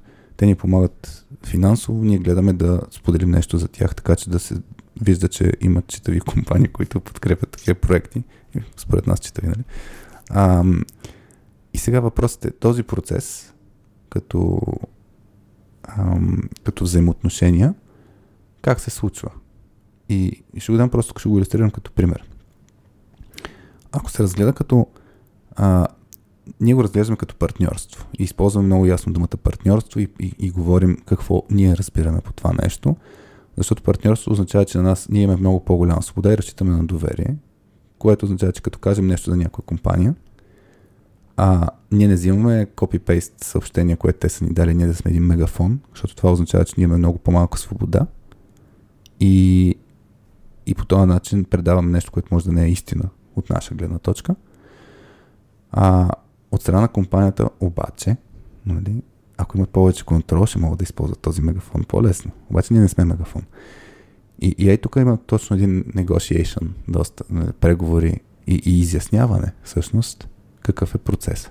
Така че пак, че има много ясна комуникация, но ам, за, за мен свободата без доверие, е това малко ми се, ми се струва, че свободата без доверие много трудно виреят. Напълно съм съгласен. Доверието е основополагащо, за да може да стъпим изобщо на, на всички останали подходи. Ако хората около нас не нямат а, доверие, каквото и да опитваме ние да направим, то няма да се случи. Например, сега комуникацията е предимно в чатове. Mm-hmm. Work from home, хибриден approach, както искаме да го наречем, но голяма част от комуникацията е изместена в чатове. Mm-hmm. Ако аз ти напиша нещо и ти обаче в този момент си ядосан от а, деца, партньор, от, от който ще да е, или нещо друго се случи около теб, което нали, така те кара да си в по- различно емоционално състояние от моето, ти можеш да го прочетеш по съвсем различен начин. Mm-hmm. Ти не ме виждаш, не виждаш интонацията ми, не виждаш а, дали съм усмихнат или съм ядосан също. И прилагаш своята емоция върху моите думи. Mm-hmm. Ако ти ми нямаш доверие, е много по-вероятно винаги да предполагаш, че аз имам нещо лошо предвид. Едно от нещата, които м- така се описва в. А, мисля, че беше в. А, една книга за доверието, малко ще сети името и. А, там това, което беше казано за, за всяка комуникация, винаги се опитвайте да асюмвате най-доброто, а, че човека отсреща има най-добри намерения. Mm-hmm. Ако в някакъв момент си помислите нещо друго, това вероятно ще ви вкара в капан. Дори човека отсреща да има нещо лошо предвид, вие винаги се опитвате да, да, да предполагате, че а, той има нещо добро предвид. След което вече, когато комуникацията премине на друго ниво, било то in-person meeting или а, било то видеокол, тогава вече може да изясните съответните въпроси. Но не разчитайте на това, което прочитате в чатове, защото то обикновенно, не обикновено, то винаги е всъщност а, на базата на нашата собствена емоция и как ние искаме да го прочетем. Тоест ние виждаме mm. само това, което ние искаме. Mm. Да, тук това, това, това, мисля, че и Ричард Хел на поздравителния епизод, където имахме различни а, послания от коледния ни епизод на радиоточката. Той беше казал по спомен това, да, да по подразбиране да приемем, че хората са с добри намерения. Ясно, че пътя към да е послан с добри намерения, но все пак наистина има, има достатъчно проучване, че като четем някакво съобщение, го четем по-негативно, отколкото е. А, и, и да, тук е вариант е от време на време да комуникираме директно устно. Даже не е нужно с видео. Има пак достатъчно примери, че интонациите и а, невербалния език по, по гласа достатъчно много информация ни дава и е по-добре, отколкото от чата. Но начин по който може да балансираме това е да използваме много повече. Сега, ако използваме чат, емоджита, гифчета и така нататък, това създава емоция. Тук ми струва, че не си съгласен, супер ще се хванем дори за това. Просто има много добър пример с емоджитата. Супер. Но, но, но ще я кажа, че а, тъй като липсва емоция, това е някакъв заместител, чрез който да създадем нали, тази асоциация, нали, като напишат 10 пъти някакви положителни емоджита, дали ще е по-положително, ами може би да. Защото аз ако си погледна чата, даже съм хващал хората, когато, когато са спирали да, а, да са с положителна интонация, покрай контраста. То това е начинът, в който се хваща нали, смяната в емоцията на среща страна. Ако всеки да ми пише с емоджита, всяко изречение с емоджита, изнъж три параграфа, в която няма нито едно емоджи, означава, че нещо там се е сменило и да, трябва да изследвам. И ми се е случвало и съм познавал точно по този начин. Я кажи сега за емоджите, защото ми става, че не си съгласен или че имаш, да, хубав пример. Напротив, съгласен съм за емоджите и, и това е нещо, което също трябва да се обръща много голямо внимание, както ти си направил както казахме днес, в днешно време всъщност комуникацията много често е предимно в чат и там трябва да се наблюдават точно тези разлики в писането, в, даже и в емоджитите, които се използват. Но това, което каза, ако поставяш всеки ден, а, т.е. ако в 10 съобщения имаш а, 10 положителни емоджита, за теб са положителни, но от срещната страна дали ги разбира така? Та примера, който имам всъщност е точно с а, любимото ми усмихнато човече. Добре. Просто усмивка. Какво? Пишеш нещо, някой ти реагира с, само с усмивка. Така? Ами, ситуацията беше следната. А, човек от екипа иска да коментира pull request, иска да даде някаква обратна връзка за съответно техническа обратна връзка. Обаче вижда, че нещата, които иска да каже, са много м- така дребни и не са, не са от чак такова голямо значение. Да, да. И докато ги пише, слага след всяко съобщение усмивка, за да каже, нали, да, да каже ето тук това няма проблем. Да. Другия човек от срещната страна обаче в тази ситуация казва, вижда усмивката и той я приема като нещо негативно. Е хидна усмивка някаква, нали? Да. И в един момент, тук идва и положителният момент в цялата ситуация, втория човек звъни на първи и казва, ама има ли някакъв проблем, защо, защо са всички тези усмивки? И тогава установяват разликата в разбирането. Така че трябва много да се внимава и с емоджитата и как а, те се разбират от, от съответния човек. Да, единственото, което искам да кажа, че това е в крайна сметка някаква минималистична форма на невербален език в писмената комуникация, която да, ма той е наживо, нали, като си говорим, това, че ти се усмихвам, мен много често ми се коментира за, за това как се усмихвам, особено като съм крайно съгласен. Аз съм... Нищо не разбираш. Та, та, та, та, та зависи. Колко, пак, е, пак е ключовото нещо е контраст. В смисъл, просто малкото вмъкване тук по, по отношение на усещане на емоция, трябва да гледаме ам, невербалните сигнали, когато има, когато се, има някаква смяна. Тоест, както ти кажеш, ако има, ако по принцип човека не слага емоджита, изведнъж набухал 10 емоджита, това е смяна на поведението, така че това е някакъв нещо се е случило там. И другото нещо е да, да видим на куп тези невербални сигнали. Не е просто използването на емоджита, може да се окаже, че изведнъж иска да става по-формален. Наскоро имах по отношение на свобода и контрол на, на екипа исках да върна една обратна връзка, обаче ми беше една идея притеснено да го напиша в чата, защото по се интерпретира и си, обаче също, исках да са подготвени, че имам нещо да кажа, което няма да е толкова положително. И написах, те много ме възикат по тази линия, де, а, искам да си направим едно After Action Review. И After Action Review е наистина нещо, което ние си правим често а, след всяка ситуация, нали, да си обсъждаме, си уменим сурова обратна връзка, но много рядко го наричаме After Action Review. Мисля, аз в подкаст мога достатъчно често го казвам, защото това е седно структурата, но вътрешно като жаргон, м-м, много рядко. И после те ми казаха, бе, значи Хари там написал с едни такива формални думи, нали, да си направим After Action Review и, и това се усеща. А, така че точно смяна на различни неща, свързани с комуникацията, това, това е ключовото и да се гледат на куп. Ам, Нещо имах някаква мисъл по тази линия с, с емоджитата, само да се сетя. Не знам. Както и да е. Ще, ще сетя по-нататък, но... но... Хм. Какво говорихме, бе? Какво говорихме преди тия емоджита с За доверието си говорихме. За доверието. За доверието, доверието, доверието. Не, изкочим мисълта. Както и да е. Значи, едно от нещата, всъщност, които се сетих, аз имаме едни пищовчета, дето си раздаваме на обучение, едно от нещата, свързано с доверие. Книгата мисля, че беше на сина на Стивън Кови, Стивън Кови, младши. Той имаше една Speed of Trust или нещо такова се каже. Книгата не съм много голям фен на тази книга, ама вътре имаше 13 едно принципа или поведения за проява на високо доверие. Т.е. как ти да го градиш с другите хора. И малко се навърза за мен с ам, това, което а, ти каза да приемеш, че човека нали, подхожда с а, добри намерения. По отношение на свобода и контрол, за мен един от хубавите принципи е по подразбиране да гласуваш доверие. А, и така, така се изграждат тия взаимоотношения по-добре. Тоест, дори с човек, който да кажем, това е свързано с компетентността, дали човек ще се справи. Ако човекът ти каже, аз ще се справя, ти може, тъй като не го познаваш, примерно, не си го виждал действие, може да си кажеш, ами може да не се справи.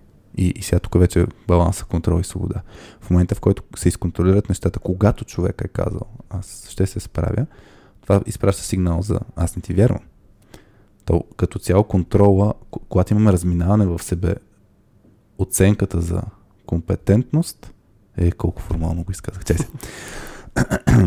когато, когато човека си мисли, че може да се справи и, и ние му слагаме повече контрол, отколкото е необходимо, той го усеща като липса на доверие и, и това разрушава всъщност малко или много взаимоотношенията.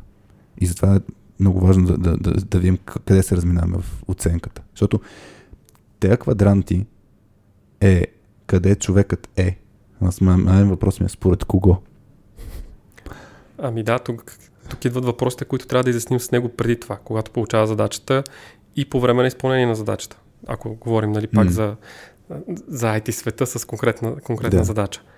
Тоест, тук идват помощни въпроси, които ние трябва да, да зададем на човека, да зададем и на себе си обаче. От типа, защо смятам, че този човек е, например, компетентен да се справи с тази задача? Имам ли предишни примери? Знам ли, че той е демонстрирал знания в тази област или аналогични области, т.е. знания, които може да прехвърли в, а, в тази задача, нали, най-общо казано прехвърли. От друга гледна точка, когато обсъждаме задачата с него, може и директно да го попитаме. Тук идва въпроса доколко, нали, каква връзка имаме с човека, какво доверие ни има, какво доверие ние имаме на него, тъй като доверието нали, може да е различно от двете страни. А, да, със сигурност. и какви са въпросите, които трябва да зададем? Тоест, така че да не, да не щупим от срещната страна и тя да влезе в защитен режим. Например, в ситуацията, която ти беше описал в ам, LinkedIn поста си, ти беше казал всъщност, ам, че просто даваш идеи за, за изпълнението на задачата, mm-hmm. ако спомням mm-hmm. правилно. Да, да. Само, че ако човек от, от срещната страна не е готов да получи тези идеи, mm-hmm. т.е. той е, нали, аз знам какво правя тук, аз ще, ще се справя с тази задача, изведнъж получава някакви идеи, той може да си каже, ама той защо ме контролира. Mm-hmm. И какъв е въпросът? Тоест, въпрос ли трябва да зададем или трябва да подходим директно с собствените си идеи? Да, тук, тук всъщност това, което е най-добре да се синхронизираме, първото нещо, което трябва да направим, е да синхронизираме от една страна разбирането на човека с нашето разбиране, да видим да имаме обща картинка, после да синхронизираме начина по който ще ги комуникираме тия неща. Нали? И, и даже а, пример, ние с Петя много, много, много имаме да се нормираме, но една от, нещата, една от нещата, като сме в креативен процес, примерно някой създава нещо, дали ще е някаква рисунка, дали ще е нещо покрай обучение, ново обучение и така нататък, но когато някой създава, ние по подразбиране влизаме в режим на ревюър, нали, да, да, да, да дадем някаква обратна връзка.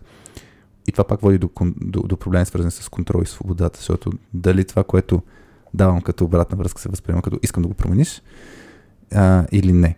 И затова вече има механизма, искаш ли обратна връзка? Не. Супер. Действай си тогава. Или пък може да е, аз твърдо искам да си кажа тази обратна връзка, защото виждам някакъв проблем. Но някой път това е начин по който те срещат дали човека иска да, да бъде контролиран или не. Тук се сетих за, за едно нещо, което ми струва полезно. Хората, ако не са отваряли на, на soskillspills.com, има едно хапче, което се казва Lost in Translation – което е свързано с а, един модел на четирите уши, който е свързан с това да, да, да разберем, нали, грубо казвам, как върчи това тия съобщения между човек, който казва нещо, човек, който чува нещо. И, и както ние вече няколко пъти го засегнахме, че ние имаме преди едно нещо, но човек го чува по друг начин. Това е много готино. Има, има една игра, която нали, човек самостоятелно може да си играе. Много готин модел, поне според мен, който помага да разберем нали, различните аспекти и, и за това, че аз като ти кажа нещо, нямам очакването, примерно ти да го... Тоест, в случая с обратната връзка, да дам насоки, аз нямам очакването, че човек трябва да го имплементира, аз го дам като информация. да го приеме как, в смисъл да действията, които после съдат, той си решава. Обаче човек, ако му е човек като Хари в неговата си роля иска това нещо да се промени, той ще го възприеме първо като апел за да направи нещо и, и после вече се задействат евентуално някакви бариери, като защо иска той да ме контролира. Така че просто сетих да, да се пробва това хапче. Аз всъщност имам тук въпрос относно това, което каза за м- имаш нужда от обратна връзка или е, или е просто споделяне. А, сещам се за, за Pixar като компания и начина по който те правят своите, своите филми. Mm-hmm. Тоест, когато се направи първата, първата версия, те се събират, там определен екип от хора гледат го и дават всякаква обратна връзка. Но е реж... решение на режисьора дали mm. да, да я използва, дали да промени нещата. И това е процес, който е заложен още от, от самото им начало, от начина Да. по който те работят. Mm. В тази ситуация, в която ти питаш дали има нужда от обратна връзка, доколкото разбирам, тук ситуацията е различна. Тоест не е по дефолт да имаме обратна връзка и ти решаваш дали да я приемеш, за да бъде, защото може да бъде възприята нали, като контролиране. Да, значи тук да, да вмъкнем Creativity Inc. книгата, вас е специално за теб, защото примера нали, за Pixar много добре е описан с така наречения Brain Trust, където точно това, което ти кажеш, нали, хората си споделят, обаче Brain Trust като формат е кой, такъв, който ти е заложил точно това нещо. Ние сме в този формат и ако извън този формат някой дойде да ми каже обратна връзка, аз мога да възприема по друг начин, защото контекстът е ключов. Да. И, и случая, примерно, Петя пуска някаква картинка за, да кажем, корицата на... А, ето, представи си, че ти, твоята корица, като процес, тя, тя нарисува човек. И пуска тая корица и аз виждам нещо, което не ми харесва. Не означава, че аз мога да направя по-добре. Това не ме разбира погрешно. нали, Аз други неща рисувам, но, но виждам нещо, което не е добре.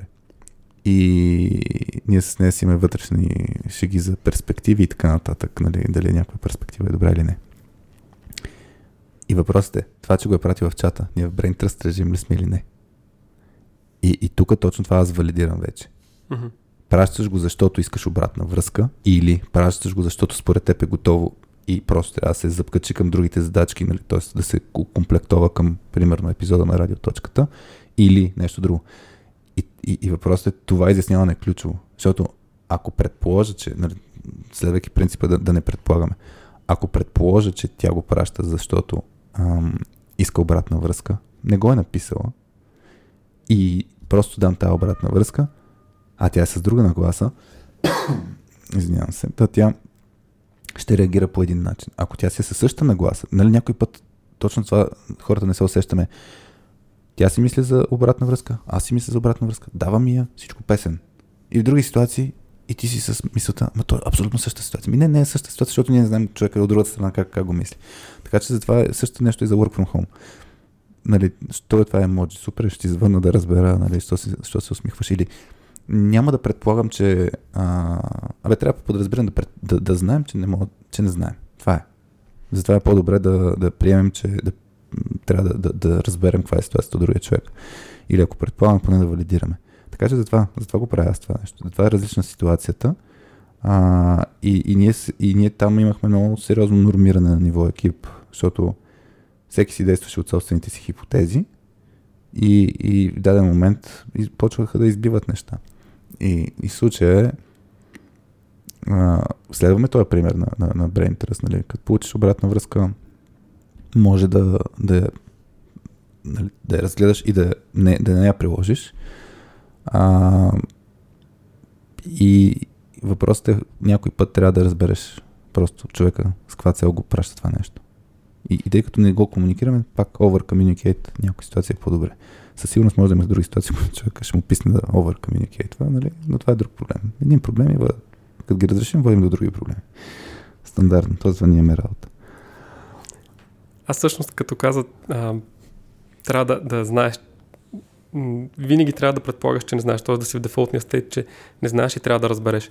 Това е нещо, което мисля, че така най, беше най-болезнено за научаване в, а, в менеджерската роля.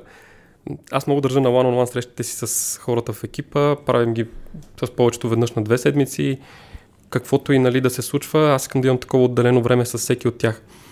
И в началото, нали, влизам с адженда, mm. човека трябва да говори повече време, нали, както е по книги. това, което разбрах е, че няма начин да бъда подготвен за тези one-on-one срещи. Винаги има нещо, Ако което са хубави one-on-one срещи, би трябвало да... Значи винаги изкача нещо, което може да те изненада и а, със сигурност те изненадва, било то по положителен или по отрицателен начин, но нещо се случва, човека е видял нещо, човека има нещо да сподели, винаги има нещо, за което не си подготвен. М. И това в началото беше много трудно за мен, докато не, не приех всъщност, че влизайки там, всичко може да се случи. Тоест, от, от срещната страна мога да получа всякаква обратна връзка, мога да, нали, човека може да ми каже неща, които м- по никакъв начин не съм и предполагал в началото, че и не съм, и, не съм и планирал. Но ако се върна към примера с чата, стана ми интересно а, как, ако, примерно, примера с а, картинката за днешния епизод, Мгм. ако имаш обратна връзка, че нещо не, нещо не ти хареса всъщност и искаш да дадеш тази обратна връзка, но Петя ти каже, че не търси обратна връзка в този момент. Какво ще направиш тогава? Ще го оставим. Мисъл, значи, това, което... Това е, това е трудно, примерно аз да превъзмогна. Например. Тоест, че няма да контролирам нещата. А, и, и тук е... Тук се задейства малко и така, да го казах много макефи в родителството, как е дефинирано хеликоптер парентинг, нали, защото за да, за да човека, другия да не преживее нещо негативно, ти гледаш да го предпазиш, съответно му налагаш контрол, съответно той не го преживява, ама се чувства, че не го е. Нали, не се... А, нали, не влияят, не, няма, няма, няма той собствен контрол върху решенията си. Та, приемаме, че тук има две, две неща. Защото някои обратни връзки няма да питам. И ние сме се разбрали всъщност, че ако някой вижда нещо, което за него е спирачка, тогава директно го казва, няма такова нещо да пита и така нататък. В смисъл, според него това нещо не е окей и не трябва да отива напред. Но това са много, много редки ситуации, нали, изобщо да се, да се стига. Случват се и тогава е хора, това не съм окей изобщо да отива напред в процеса. Тогава се казва. Ако, ако пак казваме, нали, не сме чак толкова формални като процес, нали, човек, като го описваме така стъпка по стъпка, си представя, че имаме procedure guideline, където казваме, е така ще си пишем нещата. Не. Но все пак гледаме да ги разнищим малко а, по-структурирано в момента. Та, ако кажа, виждам нещо, което не ми харесва, а, има, искаш ли обратна връзка? И ако отговорът е не, ние в принцип следващата стъпка е показваме на човека а, картинката. Ако човек каже супер, значи окей. Аз съм имал ситуации, ние примерно преминахме процеса на измисленето на заглавията на епизодите. А, Вас и Алекс ги мислят в момента активно. Преди това ги мислехме по-цялостно на екипа, но гледахме да си разделим малко отговорностите. И сега, има, има заглавия, които мен не ме кефят. И, и какво от това? Тук е въпросът и какво от това? В смисъл, трябва ли да го контролирам да стане по, начин, на, по моя начин? И естественото нещо, което ми идва отвътре е да, трябва, трябва да го контролирам. А, отговор на въпроса и начин, по който управляваме такъв тип разногласия, защото дори ако фанем екипна динамика и може там да зачекнем малко, а, когато спорим за един и същи въпрос, всеки иска да контролира все едно как ще се случи нещото а, и, и има борба. Един начин, по който може да се справим с, с тази борба, нали, какво заглавие да сложим това, което на мен ми харесва ли, аз тук ще контролирам, нали, така трябва да изгледат нещата, еди какво си, трябва да има думата IT, примерно, според мен, да кажем, в заглавието, защото хората се препознават, примерно. Или ще оставим на средата да, да ни върне обратна връзка, а, кое, кое работи, кое не.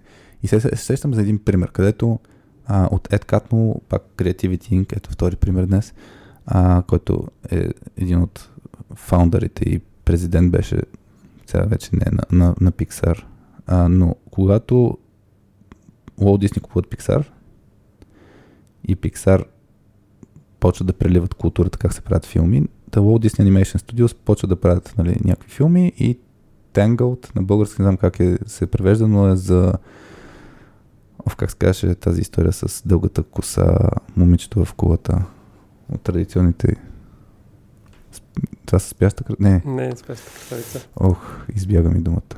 Рапунцел. Да. Значи, не знам дали за Рапунцел беше. За Рапунцел беше хубав е пример, но имаше някакъв друг пример, където маркетинг хората казват, това заглавие трябва да се казва по едикъв си начин. Направили сме какво си проучване, нали, за да може да отреагират и, и мъжете, и жените, и децата, и не знам си какво, направи някакво проучване, обаче креатив директора натиска и казва, нали, не, режисьора казва, не, ще бъде еди какво си. И, и всъщност, на, като го пускат като, като по кината, се оказва, нали, че не знам как са го преценили, но такава беше историята, че, а, че не, това, че се е държал контрола, а не се, не се разчитал, нямало доверие на хората, които това им е функцията, нали, да изберат заглавието, е повлияло негативно. Защото, в крайна сметка, хората не са откликнали толкова много на заглавието.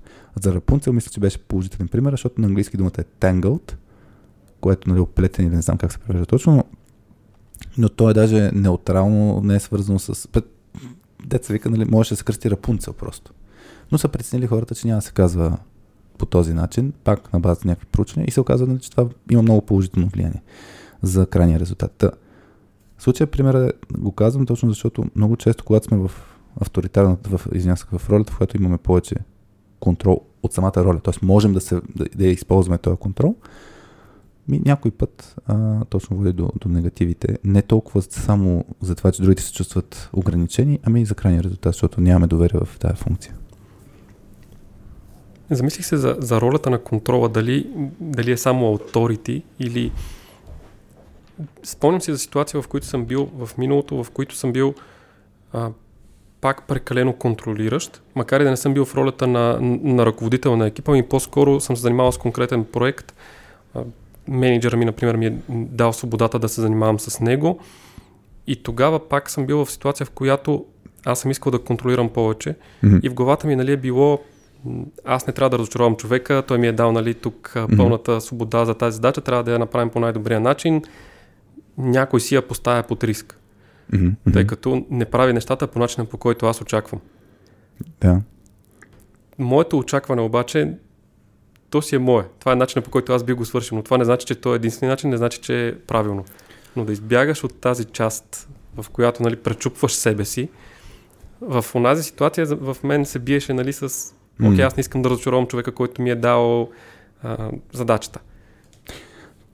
Тук има едно много яко упражнение, мисля го пробваме, не знам дали съм го правил в, в, в подкаста. Значи всички, които имат две свободни ръце и могат да правят следното нещо спокойно, могат да си направят докато слушат епизода. Ако шофирате, не го правете. А, и, и сега упражнението е простичко. Моля да си скръстиш ръцете. Аз си ги скръстя. Също и ти да си ги скръстиш, да видим как, как, ще, как ще се случи. Така. И тези, тези които слушате, надявам се да си скръстили ръцете. А, освен тези, които шофирате, моля не, не, че иначе после ще имаме обратна връзка, че нещо сме щупили там. И сега въпросът е следния. Кой как си е скръстил ръцете? И даже ние в момента, нали, на мен това си ми е естествено, аз бях в готовност да, да, да си размени ръцете, но виждаш, ти си сложил лявата ръка над дясната, моята дясната е над лявата, и има хора, които си скръстват ръцете, така че двете а, длани се виждат. Има хора, които едната е под, под това не знам какво, под мишницата, да, да кажем. Та има различни начини, по които можеш да скръстиш ръцете. И темата за делегирането е много интересна. Сега може да си скръстите всички и ти ръска, ръцете наобратно. давай, давай, давай. Ще изчакам колкото е. Ти пак си го направи по същия начин, да, да. ти е удобно. Това, това отнема известна, да, известно ще, време. Ще, ще, изчакам. Аз съм трениран вече. Сега и двете ръце са ти отгоре, една трябва да мине отдолу. Така е. Да, успя. Как се чувстваш? Некомфортно. Некомфортно. Пък с кръстени ръцете, нали така? Да кажем. А, добре, мога да си ги отпуснеш вече. Та идеята е следното нещо. По отношение, нали, това е свързано с делегиране, но е свързано с контрол и свобода. И даже има, има ние имаме едно обучение за делегиране, където точно си казваме какво е нещо, което трябва да... Ам, кои са едно принципите на делегиране какви са атрибутите за да форми, формираш а, стила ти на делегиране. И то е свързано и с нещата, които вече говорихме. А, атрибутите за формиране, или е първо, т.е. да се замислиш какво, какво искаш да контролираш. Защото то е, има много неща, които може да контролираш, може да дава свобода. Не е просто нали, всичко или нищо. И, и, и тук, ето, случая, аз искам да контролирам това, че трябва да се скръстят ръцете. Това е задачата. Нали, definition of done е накрая ръцете трябва да са скръстени. И сега, искам ли да контролирам начина по който ще се изпълни или не искам? Може да трябва, може да не трябва.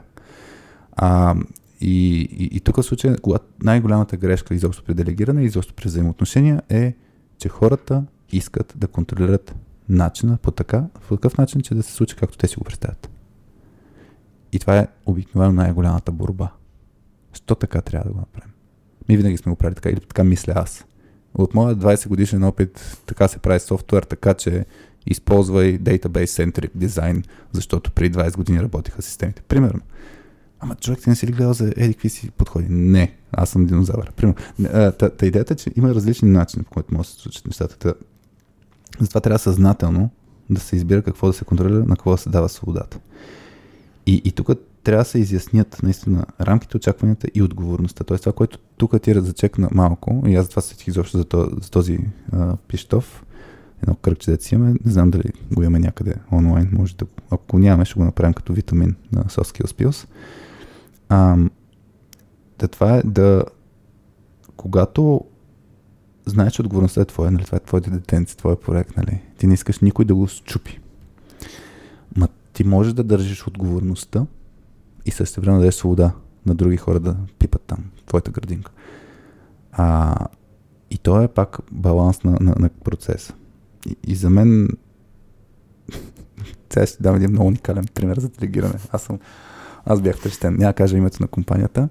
А, правим обучение за делегиране с менеджери, които са от 15 плюс години опит, което означава, че бяха а, наистина синьор менеджери, те под себе си имат менеджери и така нататък. И правим следното обучение. Темата е делегиране, беше тогава с Лего и им казваме постановката следната. Ще имате, ще ги разделяме ги на двойки. Делегираш и изпълняващ. И им казваме, ще трябва да си изберете стил на делегиране а, и че ще има профил на хората, да разберат с какви хора работят, защото нали, да го вземат предвид и ще има задания, каквото трябва, да се свърши и там експериментирах между другото да преживеят хората различни стилове на делегиране, където пълна свобода да дадеш и пълен контрол да, да има. Пълният контрол е брутално, го използваме, да го изпробваме после, да видиш какво е да всяка една стъпка нали, ти да правиш. В някой случай е добре, в някой не. Много яко, много яко обучение да преживееш тези неща. И в различните роли, не, защото е много лесно вече като си менеджер да си кажеш, ей така ще го направиш, така ще го направиш, както те. И казваме, е сега ще почне упражнението.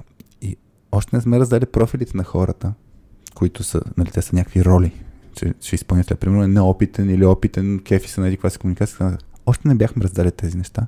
Половината менеджери вече бяха избрали стила на делегиране.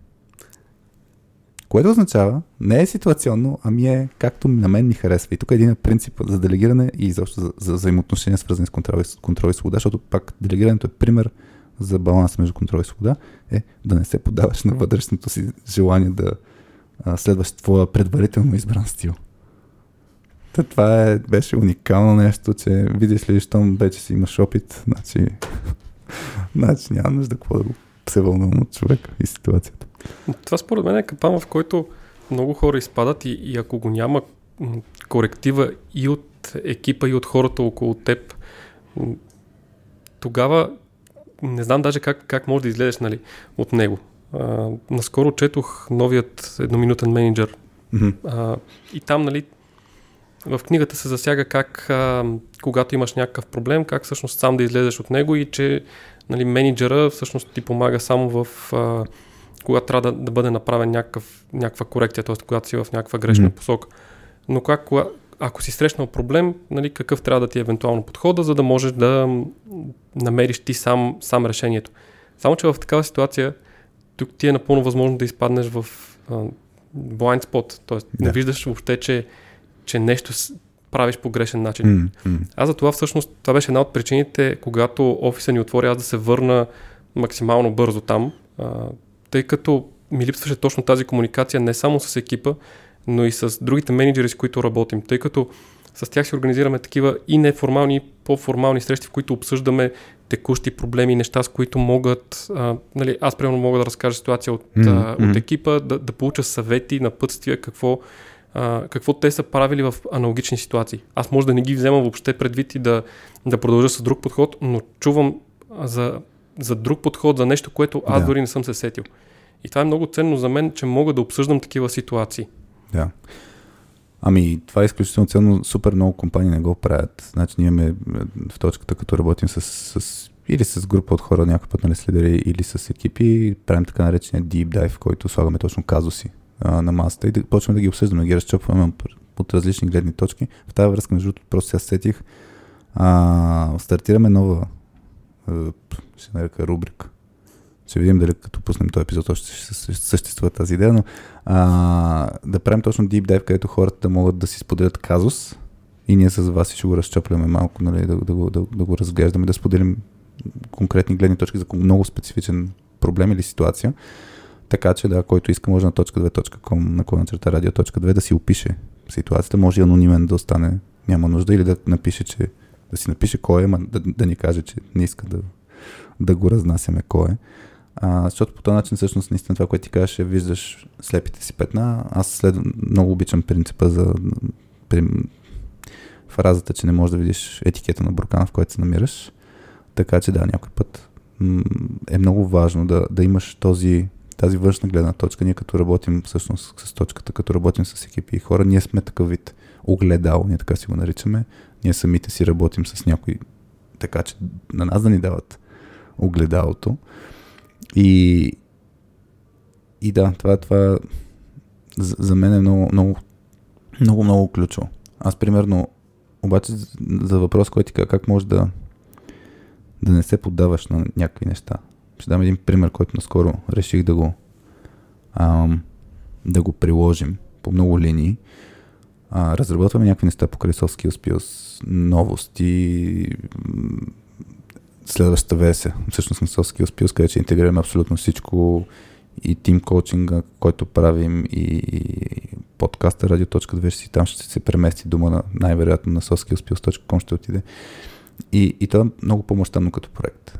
И със сигурност моето мнение за тази инициатива е важно, но това, което решихме, аз го предложих, ми се стори смислено, е да се изключи от оперативния процес по дискусия за някакви неща, за да може да не влияе на някои аспекти. Това не означава, че после няма, няма да влияе на различни ам, ключови майлстони, да дам обратна връзка, да, да го обсъдим, ако видя нещо, което е супер негативно, или екипа да каже, е, тук трябва, трябва да видим на мнението на Хари. А, и то не беше, с, за мен една от целите е точно да, да се опитам да влияя по-малко, защото аз знам, че интуит, отвътре ми идва да си дам мнението и отвътре ми идва да си наложа мнението. Това е. Такъв съм като поведение. И за да се управлявам, това е един начин, който се сетих. Друго нещо, което се сещам по отношение на контрол и свобода, от гледна точка на екипните дискусии, и знам, че все още говорим от гледна точка на ролята на лидера, трябва да свичне, защото ми се иска да затварям другата перспектива, дали като сме били под, нали, над нас лидерите нещо са правили с нашата свобода или с клиенти или с някой друг. Но това, което също правя в екипни срещи, като знам, че аз съм такъв, който много обича да си споделя гледната точка и хората ме слушат, защото явно ми е такъв изказа, който налага контрол, почнах да се опитвам да говоря последен. Това е техниката, която не ми идва толкова лесно, обаче помага. Така че това е нещо, просто което сетих за, за да, да се сподели. Кажи. Ами да, за, точно за такива екипни срещи това е нещо, което и, и аз се опитвам да правя без значение дали е в ситуация, в която съм а, с екипа, който ръководя или в ситуация, в която обсъждаме конкретен, конкретен казус, тъй като нали, аз понякога мога да бъда по-вокал от останалите и mm-hmm. за, за това се опитвам първо да, да изслушам останалите, да, да чуя различни гледни точки и аз и след това нали, да кажа какво, какво аз мисля. Тоест, дава, опитвам се да не вземам цялото време, така да mm-hmm. се каже.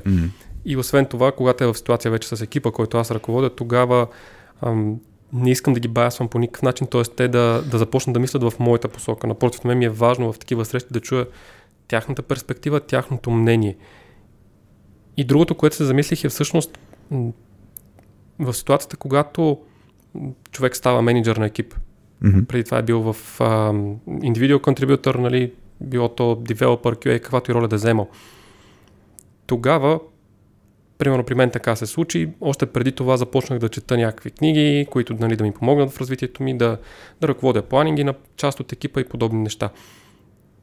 Грешката, която обаче първоначално правех е да, да се опитвам да прилагам директно нещата, които, а, които чета. Това е подход, който в последствие смених, тъй като едва ли не все едно книгите да те контролират теб, т.е. да ти дават mm-hmm. насока за това как да ръководиш екипа, как да, mm-hmm. каква техника да прилагаш за, за хората, за конкретен човек. Имаш някакъв казус, прочиташ някакви варианти и директно, директно ги прилагаш. Сега това, което правя, е използвам книгите просто като ресурси, като идеи за ситуации и подходи.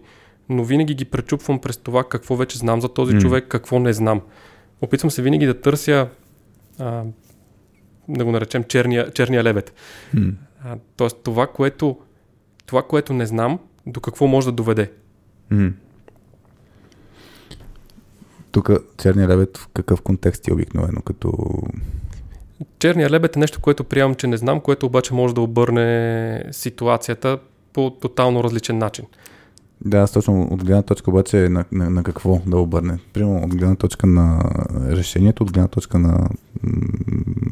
Как да кажа? От гледна точка по-скоро на подхода, тъй като ага. говорим нали, за конкретен, конкретен казус. Mm-hmm. А, аз искам да дам обратна връзка на човек, че примерно, че не се е справил добре с тази задача. Да. Само, че ако тръгна директно с обратната връзка, mm. без да имам контекст, мога да изпадна в ситуация, в която човека да има лични проблеми, емоционална mm. ситуация. От тази гледна точка, нали, винаги се опитвам първо да, да разбера ситуация, да съм сигурен, че съм наясно, нали, тогава да говорим вече за, а, за примера.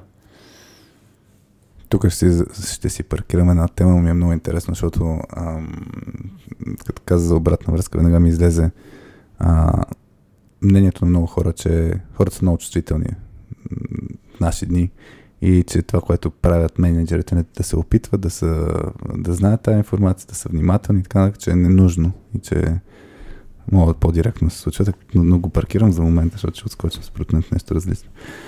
Аз искам, искам да от, отскоча в това ние, за да, за да се махнем от ролята на, на менеджери и така, ние като хора, в работен или неработен контекст, как е тази свобода и контрол от външните фактори ни влияе на нас и, и как да я управляваме.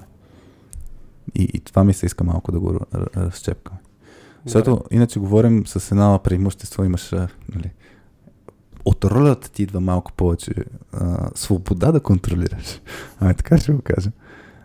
Обаче, като става дума за взаимоотношения между хора, примерно, ето партньори в личен аспект или а, с професионален, с, с колеги, които обаче нямаме директна а, установена връзка, чрез която един има повече контрол над другия.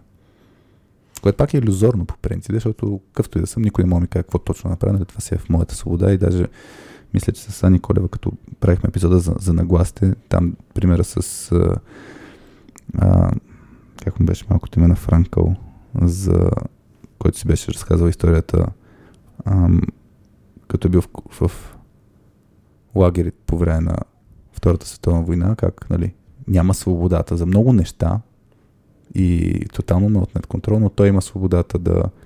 Ам, Виктор Франкъл, да. Но той, има, но той има свободата да си представя нещата в своето съзнание. Никой не му отне тази свобода. Така че, нали, каквито и са ограниченията отстрани, той може да се справи а, с, с тази ситуация, така че там пак го има със свободата и контрола до голяма степен, но когато си контролиран от външни фактори. Та, мен ми се струва, че ще е готино да обсъждам в тази посока. А, ако имаш някакви... Ами може да започнем директно с, с казуса, който каза. А, с партньора, човека до нас. Добре. Например, ако трябва да да кажем да се направи ремонт вкъщи кой ще определи какво трябва да се смени, какво трябва да се, да се промени, ще купуваме ли нов диван, какъв диван. Жената каза ние решихме. Нормирано е. Това, това не, ако не си, ако не си го гледал, да, да изпуснал си вече. А, да, да, так, да. Та, ето това е ситуация, в която нали, човек, който обича да контролира, би искал да организира всичко, да, да вземе ще отида, ще избера диван или ще прегледаме тези дивани, обаче аз ще ръководя процеса. Mm. После обаче как избираме? Ако този диван е неудобен, ако този диван е а, прекалено голям, прекалено малък, кой е виновен, А, кой да. вкъщи ще има виновен. Така ли? Грешката не се допуска. А, ние се спомням с вас и преди година нещо. Имахме един епизод, който, примерно епизод 7, мисля, че беше. Ня, не помня вече номерата, но беше а, когато, как взимаме решение, когато всички сме равни. Нали, който е много точно по, по тая линия. А, и сега ще е интересно да вкараме елемента нали, с, с, с, с контрол и свободата. Не знам защо се сети, като каза за партньори да отидем. А, аз дах само за пример, но явно има там да разчевкаме нещо, но а, ме ме кефи най-много фразата от жена към мъж. Спомням си един, един приятел преди години, казва, искам да ходя да излизам с приятели. Нали, нямаха деца, нали, всичко беше окей. Искам да изляза, еди къде си да, да, да изляза с приятели. Или не, ма не искам, ще ходя нали, да се видя с приятели. И отговор беше, прави каквото искаш, ти, ти, ти си решаваш, прави каквото искаш. Така че, нали, е, това е, това е реплика, да ти дава свобода, ама същевременно е под черта пълен контрол. Та, та, не знам за дивана. Имаш си такава ситуация с диван ли? Или така не, по принцип да... от няколко години се каним да правим ремонт, обаче, обаче се го отлагам. Защото имате пълна свобода. Да, няма нужда да ти се напомня всеки 6 месеца, нали? Точно така.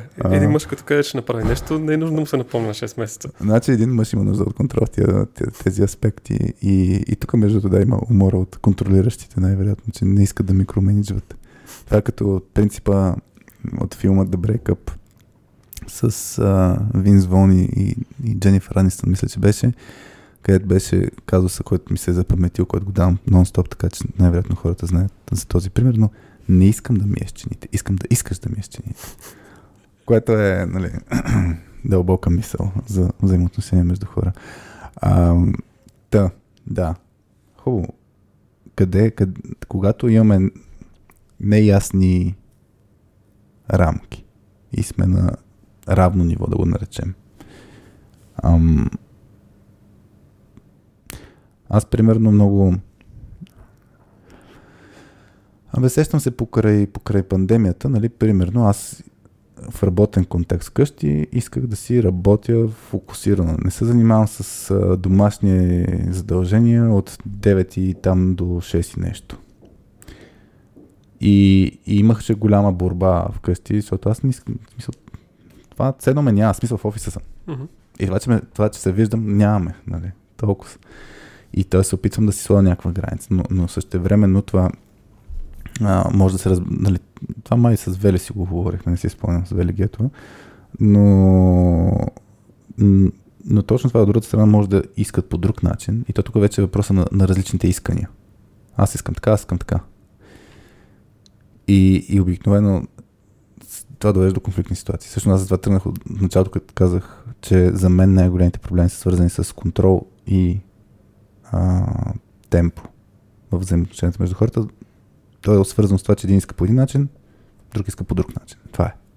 И, и, и в момента, в който трябва да, примерно събота, аз обичам се излежавам. Примерно. Казуса на, на, на soskillspills.com има един казус в хапчето Fight or Flight, който е свързан с конфликти. И казуса, който най-много хора са раз, защото това сме го правили нали, като обучение на живо. И, и там е Иванчо и Мари, където какво ще правят събота сутрин? Иванчо му се спи, не му се прави нищо, Марика тръгва да чисти. Примерно. Нали? Това е малко генерализирано, разбира се, стереотипизирано като поведение на хората, но ето ти първия конфликт. И, и почва контрола. Нали? Кой какво ще прави с свободното си време. То даже нали, свобод, свобода, свободно време. Имаш ли свобода на свободното си време? Това е много интересно. Та, се с някакви примери ти, които си, ще рискуваш да споделиш с надежда да ги използват се, срещу теб. Сещам се по-скоро за, за работни примери. А, супер. цензура. Так, тактично измъкване. Цензура, цензура от всякъде. А, нещо, което а, ситуация, в която съм изпадал е когато моят менеджер не подхожда с, а, примерно, коучинг. Mm-hmm. Обаче аз съм в ситуация, в която вече съм минал през различни такива въпроси. Аз съм се опитал да ги осмисли и не съм намерил решение. Mm. И аз тогава му казвам, сега не ми трябват тези въпроси, сега ми трябва решение. Тоест аз съм много директен, понякога прекалено директен в своята комуникация и си казвам, нали, тук сега не ми трябват, не ми трябва да въпроси, трябва ми отговор. Mm. А, от гледна точка на... Сещам се за пример, който ти даде по-рано, че предпочиташ хората, т.е. че пускаш хората в дълбокото. Мгм. А, аз също съм работил с, с такъв менеджер и тогава ми се струваше нали, много яко, тъй като аз обичам предизвикателствата. Обаче забелязах как не всички в екипа умеят да се, да се справят с тази ситуация, тъй като те имат нужда от повече. А, дори не бих казал на пътя, те имат нужда просто някой да, а, да е там за тях, да, да чувстват, че, че е до тях в тази ситуация. И тук е и темата, нали, как влияеш, дори и когато не си лидер на екипа, как влияеш на, на ситуацията, на хората около себе си.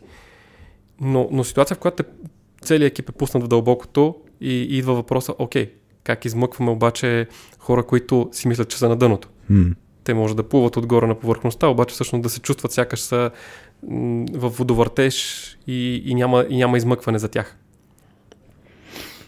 Добре, ето, ако го хванем този пример, където менеджерът ти е имал някакъв стил и ти виждаш, че хората се давят, ай така ще кажем, и вие сте равни. Какво правиш ти? Дето не ти е, грубо казано, отговорност или не ти е работа, зависи какъв менеджер ще се падне, ако тръгнеш да, да, да по някакъв начин комуникираш това, но какво, какво правиш ти? По подразбиране нямаш а, наистина контрола не е в теб. Мога да ти разкажа какво съм правил и какво бих направил сега. защото двете неща драстично се различават. Okay. В тази ситуация тогава аз си говорих с, с моя менеджер, не забелязвах проблем, нали, както казах, т.е. Не, не виждах проблем с подхода му, Mm-hmm. по-скоро виждах проблем относно това как хората, как хората го приемат. И нали му казвам, виждам, че еди кой си, нали, има проблеми с този подход. А, обсъждали сме различни варианти и техники, но не направих достатъчно, за да повлияя на екипа. Тоест, аз не оказах нужната подкрепа на, на хората в екипа, които се чувстваха по този начин. Оказах я чак на, на много по-късен етап, когато вече ситуацията беше, аз бях а, ментор на, на нов човек, нали, даже всъщност не, не, не му бях ментор, а, просто се присъедини нов човек към екипа и аз виждайки, нали, че и той ще бъде хвърлен в Това ще се дълбокото. случи, да. Да, просто по няк... под някаква форма започнах нали, да, да работя по-близко с него, макар че той си имаше друг ментор. М, жив щит. Малко принцип ми звучи на стана между подхода на менеджера. Ми, да, аз не го приемам така и, нали, въпреки всичко, тъй като човека в крайна сметка, нали, той си, той си има своя менеджер, аз по-скоро Да. съм го играл, нали, дай сега да обсъдим тук ситуацията, да видим Мгм. различни, да си говорим повече, т.е. Да, да съм съпортив мгм. и да му помагам вече с чисто технически въпроси, които съм виждал, че т.е. ми, ми се е струва, че може да са му по-сложни. Мгм. в тогавашния момент. Но това е било за нов човек в екипа. Но в екипа имаше и други хора, които м- смятам, че им идваше по-трудно в определени ситуации, когато подходът е такъв. За тях аз в онзи момент не направих нищо. Сега, ако съм в подобна ситуация, аз ще бъда много по-съпортив и за тях. М, Отдавам го по-скоро на, на опита през годините и на промяната на и на моя стил, тъй като в началото в моя менеджмент стил и аз бях също, нали, учики се от същия човек, нали, аз бях, сега ще ви хвърля всички в дълбокото, да видим който изплува, изплува. сега вече в някакви моменти стигам даже до другата крайност, когато съм прекалено съпортив Мгм. и се опитвам повече нали, да м, предпазвам хората, отколкото е необходимо. Както сам каза, нали, м, не, не е нужно да сме чак толкова внимателни. Хората, хората разбират обратната връзка, когато сме създали правилната среда за Мгм. това. Така че това е разликата в, Мгм, във времето за мен. А тогава защо с новия човек си подходил така, пък с другите колеги не си? Ми е интересно. Какво, е- какво те е спирало да подходиш с съществуващите колеги по този начин? Може би връзката, която, която съм имал вече изградена с тях, от гледна точка на а, било то, работили сме известно време заедно, а, знаят, че всеки от нас си работи по задачите, не, не дискутираме, т.е. когато имаме някакви общи задачи, тогава нали, само стигаме М. до подобни дискусии. Докато с новия човек те първа започвахме да изграждаме взаимоотношения И аз съм Бял, явно съм бял го лист. използвал. Бял Да, лист е новия, няма установени рам. Това, това, това, това, да т.е. не щупих рамката, да. Тоест, възползва се от момента, че не, не трябва да рушиш нещо, което е установено, защото а, може да доведе до други неща. Аз точно това си мисля, че много често се случва. Ам, иначе се сетих и с, с, а, с Георги Донев, епизод 31, ако някой иска да слуша, там е как да влияем без да имаме контрол. И там много повече фокуса е върху а, работа с, с клиент, да кажем, и, с, и работа нагоре, пък ние май още не сме пуснали... Не, пуснахме го, само просто малко вмък... вмъквания да направя с... А, с Ники, но и с Ники Стоицев май не сме го пускали още епизода, защото там си говорихме за Managing Up. Така че, нали, този казус, който ти го разказваш е, точно свързан как да управляваме нагоре. И, и там мисля, че си говорихме достатъчно по тази тема. Та, връщайки се на, на това, за мен е тук един ключов момент. Когато нали, има Ко- когато има някакви ясно определени м- роли, правила, рамки, сме по-склонни да не ги нарушаваме, въпреки че има достатъчно хора, които са неконформистски настроени, но хората по подразбиране сме склонни да влезем в рамките, които са ни сложени. Това, което ти казваше, за, за мен звучи точно по тази линия, че тъй като има установени взаимоотношения, има установени рамки, седно работа на менеджера, е той да си реши какво ще прави с тия хора. Не си ти в ролята да, да се обаждаш или да, да влияеш, обаче с новия човек, е, има там по-голяма свобода, там мога да се вмъкна. И, и тук за мен е за мен най-големият проблем е всъщност, аз в момента сещам някои ситуации, в които съм бил и в момента съм, където някой ми слага, някой на същото ниво, да кажем. Тоест нямаме установено правило, кой има повече контрол или нещо сорта, тръгва да слага някаква рамка, в която аз трябва да вляза. И вътрешното ми усещане, от една страна искам да уважа това нещо, от друга страна ми се бунтува. Вътрешно се бунтувам. Даже ще дам един пример, който мисля, че съм го дал от, от работен контекст, като напусках а, напускахме с Петя а, Мусала и ам, беше ясно, че ще стартираме точката. Тогава шефовете помолиха да, да, не, да не казваме на колегите, докато не намерим някакъв, а, някакъв план за, за заместване нали, на, на нас, защото усещането беше, че ще оставим една голяма дупка в а, екипа, който, се- който отговаряше за развитието на всички хора в компанията и на процеси, на екипи и така нататък. И звучеше като разум, разумен довод. Мисля, че с Веско Колев бяхме говорили това, как, как да водим трудни разговори, като имаме.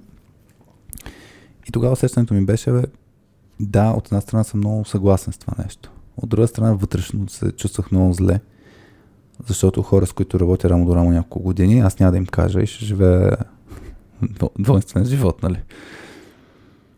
И, и в крайна сметка, а, това, което се случи после, някой беше научил нали, тази информация и се следва принципа, че тия, тези тайни си фърчат нали, по някакви неведоми пътища. И аз реално в очите на, на колеги, които разбраха не от мен, примерно, а, бях предал доверието им.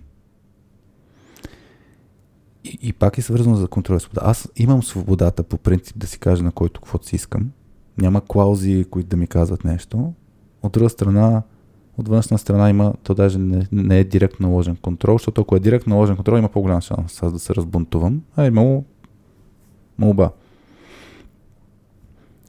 Ма дори да е директно наложен контрол, най-вероятно ще се разбунтувам само вътрешно, тогава в тази ситуация. И, и за мен много често сме поставени в е такива ситуации, където вътрешно усещаме, че тази рамка, в която сме не е окей, okay, обаче въпреки това действаме спрямо тази рамка. И, и за мен от тогава аз нямам решение на този въпрос, честно ти кажа. Ам, но, но винаги ми е питанка как едновременно да уважиш рамката, която друг иска да ти сложи, обаче да не си ограничиш свободата, която искаш. Сещам се няколко аспекта тук. М. А, мисля, че в епизода за а, как да намерим подходящата IT работа. Mm-hmm. Беше засегната частично темата, нали, как да, да установим, че не се чувстваме добре на това място. Тоест, как ние самите да разберем, че ни контролират прекалено повече от, от това, което, от което ние имаме нужда. Дали в, на мястото, на което сме в момента, нямаме примерно прекалено, прекалено голям контрол върху нас, който не ни позволява да изразим, ако, ако щеш и себе си. Mm-hmm. А, винаги сещам тук за примера с а, жабата във вряща вода. Ако сложиш жаба във вряща вода, нали, тя ще изкочи и ще избяга. Обаче ако я сложиш в студена вода и постепенно загряш водата, тя накрая ще се свари. И как разбираш всъщност ти в средата, в която си, в рамките, които си поставен, дали, си, дали не си жабата, в която постепенно бива загрявана. Mm.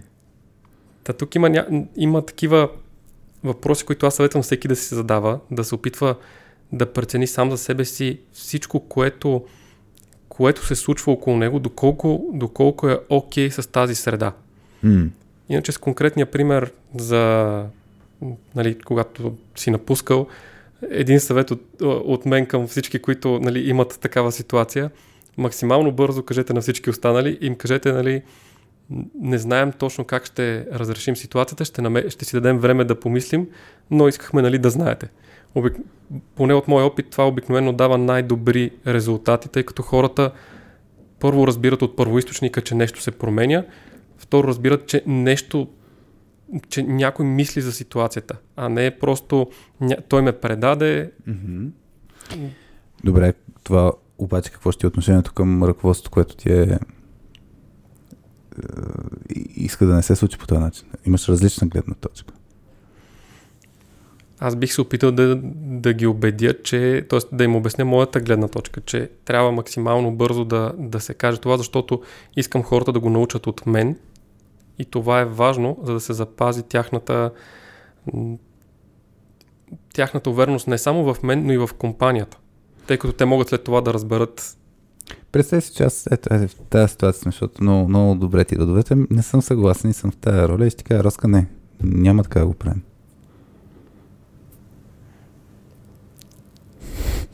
Какви биха били доводите ти да не го правим?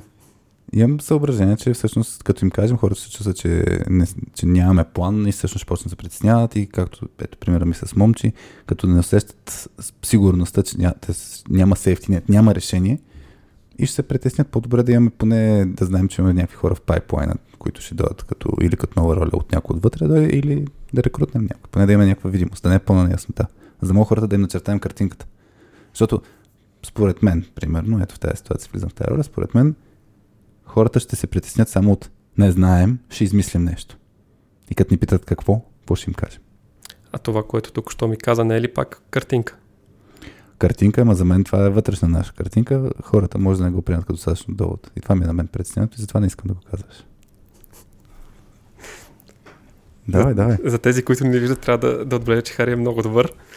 Значи това, между другото, едно, има едно упражнение, което е на тема асертивност. Ще го вмъкна сега асертивно само да го кажа като понятие какво е, грубо казано е в такъв тип ситуации, на, на като трябва да си отстояваме а, позицията, може да сме или агресивни, да се опитваме да наложим себе си над другия, или да сме пасивни, да приемем чуждата нужда повече от нашата. А асертивен е да, да си отстояваш своята позиция или право и гледна точка с уважение към отсрещната страна. И в случая имахме, имаме едно упражнение, което те, те са две положения. е един, един срещу всички, всички срещу един. Представи си 12 човека група, ако работим заедно, имаш някакъв такъв казус, ето както го разиграваме в момента. И човекът ролева играе. Човекът трябва да се опита да отстои своята позиция, случая да, да си каже на екипа. И останалите 11 човека влизат в ролята на един и се опитват с всякакви доводи доводи да го направят максимално трудно. И е много интересно как, как реагират хората и обикновено залетат или в пасивно или в агресивно. Това е трики как да останеш, да си отстояваш без да станеш агресивен, без да кажеш, гледайте си работа, нали? Аз пък си каза на екипа, пука ми. А, но по-интересно е второто упражнение, което е слагаш истински казус на масата и ти влизаш в чуждата роля. А, а пък екипа т.е. онези 11 човека, те се опитват да те убеждават. И сега в случая аз реално правя точно това. Аз влизам в ролята на шефа си, ти се опитваш по някакъв начин, но аз ще си изкарам някакви доводи, знаеки примерно по някакъв начин как ще се реагира. Та не знам, ето, представи си, че, за да не го разиграваме цялостно, но представи си, че не се стига до съгласие. Аз съм на моето мнение, че не трябва да се дава тази информация на екипа. Ти си на мнението, че трябва да се дава тази информация на екипа. В случая даже ето, аз имам по принцип някакъв контрол, въпреки че за тази ситуация не е дефиниран такъв контрол. Нали? Пак казвам, няма някъде клауза, че ти нямаш право да съобщаваш uh-huh. такава информация. Същевременно аз съм с по-голяма роля от, в смисъл по, по, в иерархията съм по-нависоко. Какво ще направиш? Опитвам се да се сетя дали съм имал подобна ситуация, но винаги съм стигал до момента, в който с а, менеджерите над мен сме, сме стигали до консенсус за това как трябва да продължим след а, дълги дискусии и не се сещам ситуация, в която аз да съм останал с усещането окей, нали, моето мнение не беше взето предвид. Добре, бе, ще ти го взема преди, няма проблем, просто няма стане. да, да. няма стане на твоето. Прави каквото искаш, само, само да. да. Познавайки се преди години, това, което щях да направя е да изляза от тази среща и да кажа на, на всички. нали, това е преди години. По, по-емоционално, така ли? Ми... Той ще поставиш собствената си нужда над чуждата нужда, реално. Ами аз не го приемам като собствена нужда. Смятам, че за компанията би било по-добре, ако това се знае по-отрано. Mm-hmm. Добре. Тъй като в крайна сметка аз ще си тръгна от там. По един или друг начин аз ще си тръгна и тази информация. Искам това, което оставям след себе си, нали, да е един стабилен екип, който mm-hmm. може да продължи работата си. Смятам, че ако го научат обаче от друг човек с забавене, това ще ги поставя в ситуация, в която да няма доверие към мен mm-hmm. и към компанията. Mm-hmm. Тъй като може да научат и, че компанията е решила да не казваме. Mm-hmm. Тогава как, как решаваш този казус? Не, бе, те казуси винаги си има. Просто да. аз искам да, да, да си го разгледаме точно от нашата перспектива. Да. Защото постоянно сме в такива... Смятам, че постоянно сме в такива ситуации, където някой наистина се опитва да ни наложи някакви рамки и ние не сме съгласни с тези рамки и въпросът е как да действаме спрямо тях. Защото има едната крайна. Ще там пример пандемията. Има ясни рамки, ограничителни мерки. Имаш хора, които казват не, аз се ми е тая, тук ми отнемат свободата. И, и случая, нали, примерите, които ще дам, не казвам кое е правилно, кое е грешно. Просто ни хора казват, тези рамки не са окей, okay, аз ще си действам спрямо моите, моята гледна точка. Има хора, които казват, тези рамки не са окей, okay, ама ще, ще ги следвам, disagreement commit принципа. Има хора, които са съгласни с рамките, следват ги без да, а, без да им пречи на тях. За мен най-интересният е ситуацията, в която не си съгласен с рамката. Защото ако си съгласен, няма грижи. А, на стандартно ти не, нали, по-интересно, като не си съгласен. И сега не искам да разисквам пандемичните обстановки, въпреки, че пък що да не. Защото това е типичен пример за контрол и свобода. И, и, и тук какво правиш, нали? Може да нарушаваш правилата, може да не ги нарушаваш правилата. И въпросът е, нали, не знам в по-ежедневни ситуации се опитвам да сетя, но, но какво трябва да се подходи? Защото ние разискахме от гледна точка на лидер какви стилове има, какво може да прави и така нататък. хубаво да нас като ни налагат стиловете, с които не се кефим, или да нас като ни налагат рамките, които не се кефим, какво правим? Ти един подход, който каза, ще си говорим до откат. Между това е техника, така наречената развалена плоча, която децата са много добри, да си отстоят позицията. Тя си намеря, аз тук нямам някакви записки с техники, да ги спомена поне а, в контекста на наистина какво може да правим. Да, от гледна точка на, на непрекъснатите разговори, по-скоро подходът ми би бил, нали, говорим в, да кажем, че сега сме влезли те в среща, говорим, говорим, говорим, след което в някакъв момент, а, ако не се стига до прогрес, вероятно аз бих искал да прекъснем тази среща, т.е. Mm-hmm. казвам, окей, оставаме ситуацията така и да си дам някакво време също да обмисля дали аз не пропускам нещо в а, цялата информация, която ти си ми дал. Mm-hmm. Тоест да, да обмисля на ново ситуацията, да погледна от друга перспектива и ако след това отново смятам, че има какво да дискутираме, тогава бих ти казал, Хари, а, искам много да обсъдим тази ситуация, тъй като не се чувствам комфортно с взетото решение. Тоест, бих си дал време и на себе си, и на теб, за да видим различната гледна точка, т.е. да имаме време да осмислим. Не съм привърженик на това да стоим 3 часа в една стая и да повтаряме едно и също, тъй като нали, и двамата имаме много силно, силно мнение.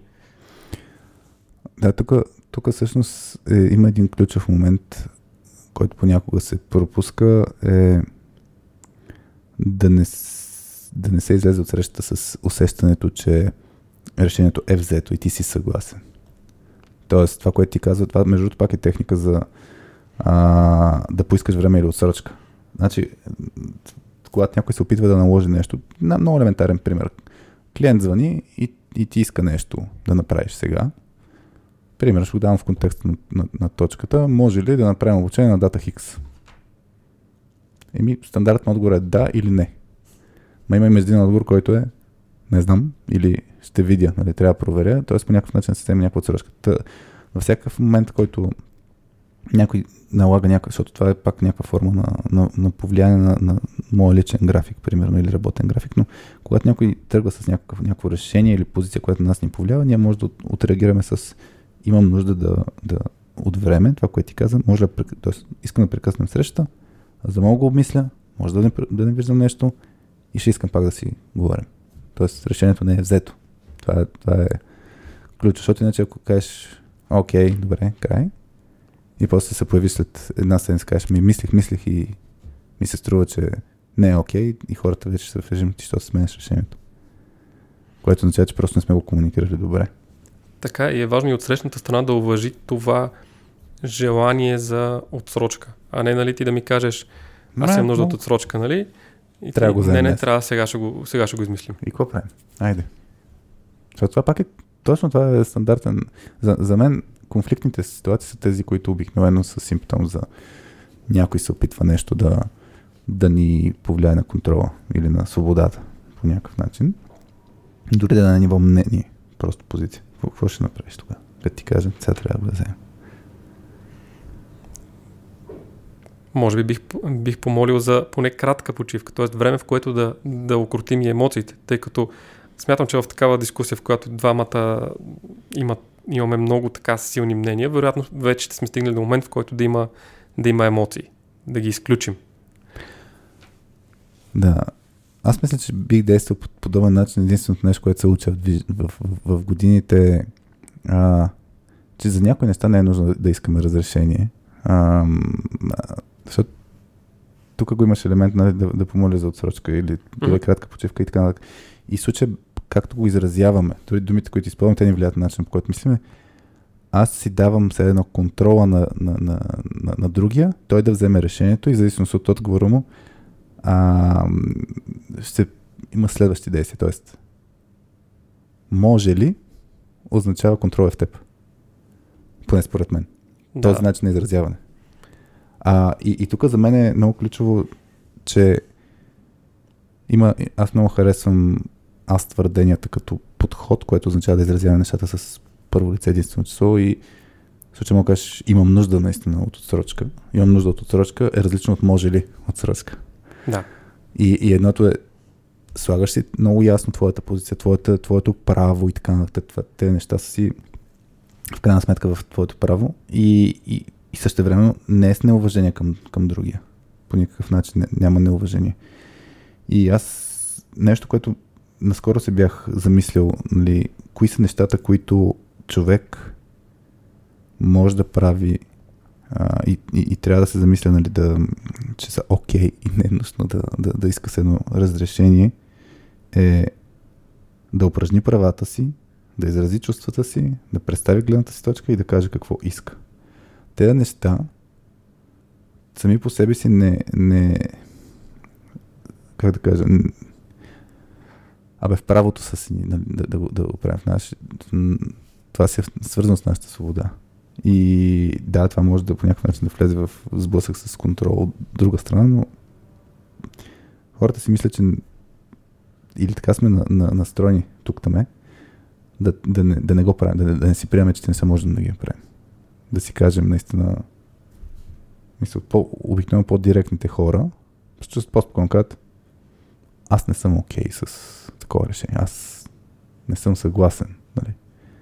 Сякаш Не знам. Или може би аз си го пречупвам и малко и през моята гледна точка, но с хора, които по, по-не, по-недиректни, по-неекспресивни, съм виждал този, този проблем. Да са по-асертивни. Това е интересно и от гледна точка на културата. Дали, дали това е характерно за българите, за хората на Балканите или като цяло за различни тип поколения? 100% е свързано с културата.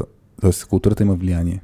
Нали, като имаше в коя книга на, на Малкъм Гладвел, на Малкъм Гладвел My Outliers беше за примерите с а, авиацията, с разни грешки, които са се случвали и за това какво значение има, начин по който комуникират. Примерно а, корейска авиолиния, в, като иска разрешение за кацане в щатите на Нью-Йоркско летище, примерно. И разгледат нали, точно различните поведения на зависимостта от коя култура идват. И тук аз още не съм чел книгата, която постоянно препоръчвам, защото други хора препоръчват. The, The Culture Map. Мисля, че е много, много подходяща от това, което съм чул, обаче не съм е чел за точно как да подходим. И мисля наистина, че има значение. Дали...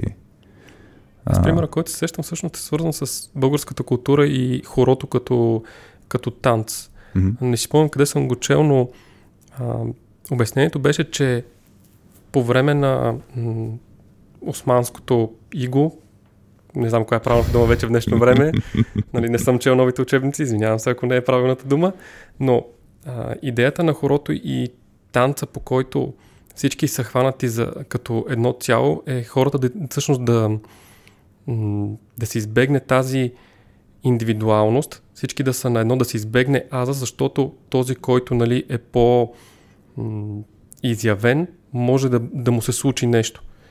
Тоест, когато Mm-hmm, mm-hmm. всички, всички заедно сме едно, танцуваме в ритъм, Мгм, а, това е свързано с, нали, с психологията, че всъщност искаме да останем едно цяло, а този, който всъщност е по-добър, обикновено нещо се случва с него. Mm-hmm. С, с вас, Терезия, в онзи ден, като записахме в петък, си говорихме малко за, за единността, не единността за, за България и така. Така че и този епизод, като излезе, ще, ще го има елемент. Не бях чул това за хората. Много интересно звучи като механизъм, чрез който да, да оцелееш все едно. А, та, та, така да. Не знам, покрай тия мисли, чакай, 2 часа и 17 минути запис, така че е време да си направим едно емоджи. А, не знам дали се сещаш, дали знаеш, а, появи се практиката да си имаме емоджи на всеки епизод и тъкмо малко за преход към каквото ще си говорим после. А, я да измислим някакво емоджи на епизода, нещо, което се ас- асоциираш този епизод, тази тема. И мога потърсим по...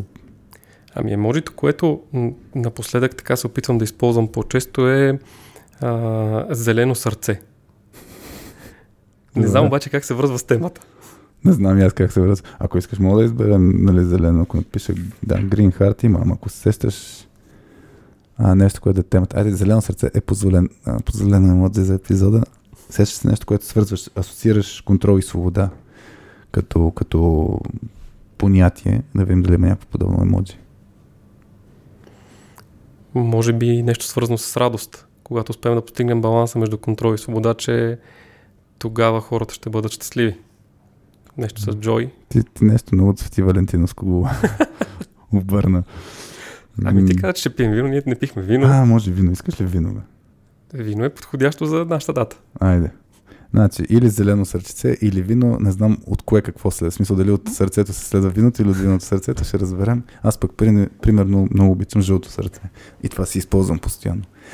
А, добре, значи вино или зелено сърце. Ам, Има ли емоджи с вино? има бе. Добре, Има, ето виж. Чаша, чаша с вино. окей. Важно да се пие. А, значи, любов и вино. Това е. Представяш ли си? На 14 На февруари. 14 февруари. Ужас. Ам... така. И си говорим за контрол и свобода. И трябва да, трябва да да си говорим за, за лични взаимоотношения, за романтични взаимоотношения. Как? На 14 февруари да, да, да не го говорим това. Имаш ли някакви други теми, преди да се за 14 февруари темата? И ако искаш и някаква междинна почивка да си правим, казвай. Не, окей, съм. Други теми. Ами, може би темата как се вписват резултатите в ам, ситуацията, в която искаме да, да наложим повече контрол. Тоест имаме необходимо да се постигне даден резултат, да се завърши задача, пак може да го разгледаме от гледна точка на лидера или от гледна точка на mm-hmm. част от екипа. И доколко сме готови да наложим контрол, когато човека отсреща не е готов да приеме този контрол. Или да дадем свобода, когато имаме нужда от, от резултати. Дали изобщо има проблем в тази ситуация или всичко е само в нашата глава? Хм. Аз ще даме... Това е интересен въпрос. Аз веднага се асоциирах с едно, един принцип, който имам. От гледна точка на, на лидера, ме той от гледна точка на човек от екипа. И то това е баланса, наистина това, което ти кажеш, баланс между резултат и сега, да кажем, свобода, въпреки че за мен много често е свързано с хората се чувстват добре, нали, с екипната среда. Достатъчно много екипи, с които работим, са в режима трябва да свършим тази работа и някой път няма време за нали, други, други неща, примерно, което ти кажеш. Имаме след релиз, еди какво си време за, за хората и представи си сега, че така се случва, че имате спешни неща и след релиза и трябва да шитнеш тези два дни, дали ще го направиш. Аз имам един принцип, който е съм видял, че работи винаги. И то е, когато някой се чувства недобре поради някаква линия, да се даде все пак ам, то пак е свързано с подбутването, но да се даде с пространство това нещо да се обработи а, с ясната идея, че все пак имаме някакъв резултат. Ще дам пример. Имаме релиз, Ей сега, утре имаме повече работа, отколкото мога да свършим. А, повече работа, отколкото време, за което да го свършим. И някой човек се чувства не толкова добре. И има личен казус и така нататък. Не мога да се фокусира върху задачите. И на мен ми се случва достатъчно често казвам, ела си поговорим да разкажеш какво се случва. А, без да слагам фокуса върху работа. Човека си знае. Много често човека си знае. И а, обикновено той си слага прешера, нали? трябва, трябва да се работи.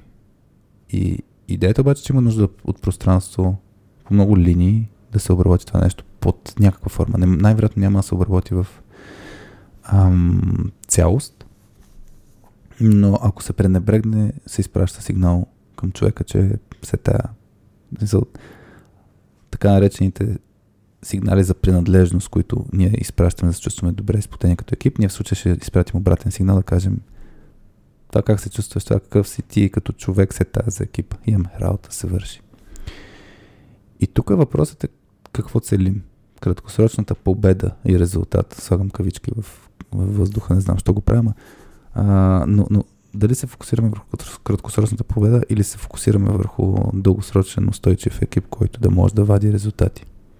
Има ситуации, в които, в които краткосрочната победа е по-важна, обаче човек трябва да вземе осъзнато решение, че ще пре човек. И въпреки всичко, пак мисля, че винаги има поне 5 минути или 10 минути или 1 час, в който може да се отдели това време за, за човек. Сега, тук ще ти дам един друг пример, защото ми е много интересно как ни отсяваме коя ситуация е окей, коя не е окей, защото тук вече има и моралния компас. Има ли ситуации, в което утре е дедлайна и екипа изнемогва и човек от екипа отива, казва, че има ам, Чакай си дам някакъв пример, да не се препознае толкова, толкова директно. А, има оговорен час за да знам. Сега ще измисля. Я да кажа за какво. За заболекар. Добре. Не, заболекар е интересно. Това е по... Някои заболекари трудно се хващат. Да е нещо по-малко. По-малко критично.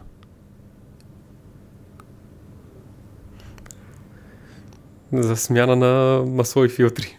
Ти само сериозни работи. Чай, нещо е, друго. Е, смяната на масло и филтри може да се случи в рамките на няколко дни, нали не е? Добре, айде. Има оговорен час за смяна на масло и филтри. И затова си тръгне. В смисъл и ясно, че има много перформанс pressure. Моят, моят пример беше още, още по-малко. Значително Добре. нещо. От моя гледна точка обаче. В смисъл от гледна точка да. човека не знам. Както и маслото и филтри, не знам всеки каква е гледната точка. Та човек казва, имам това да се случи, чао. И ти си в режима.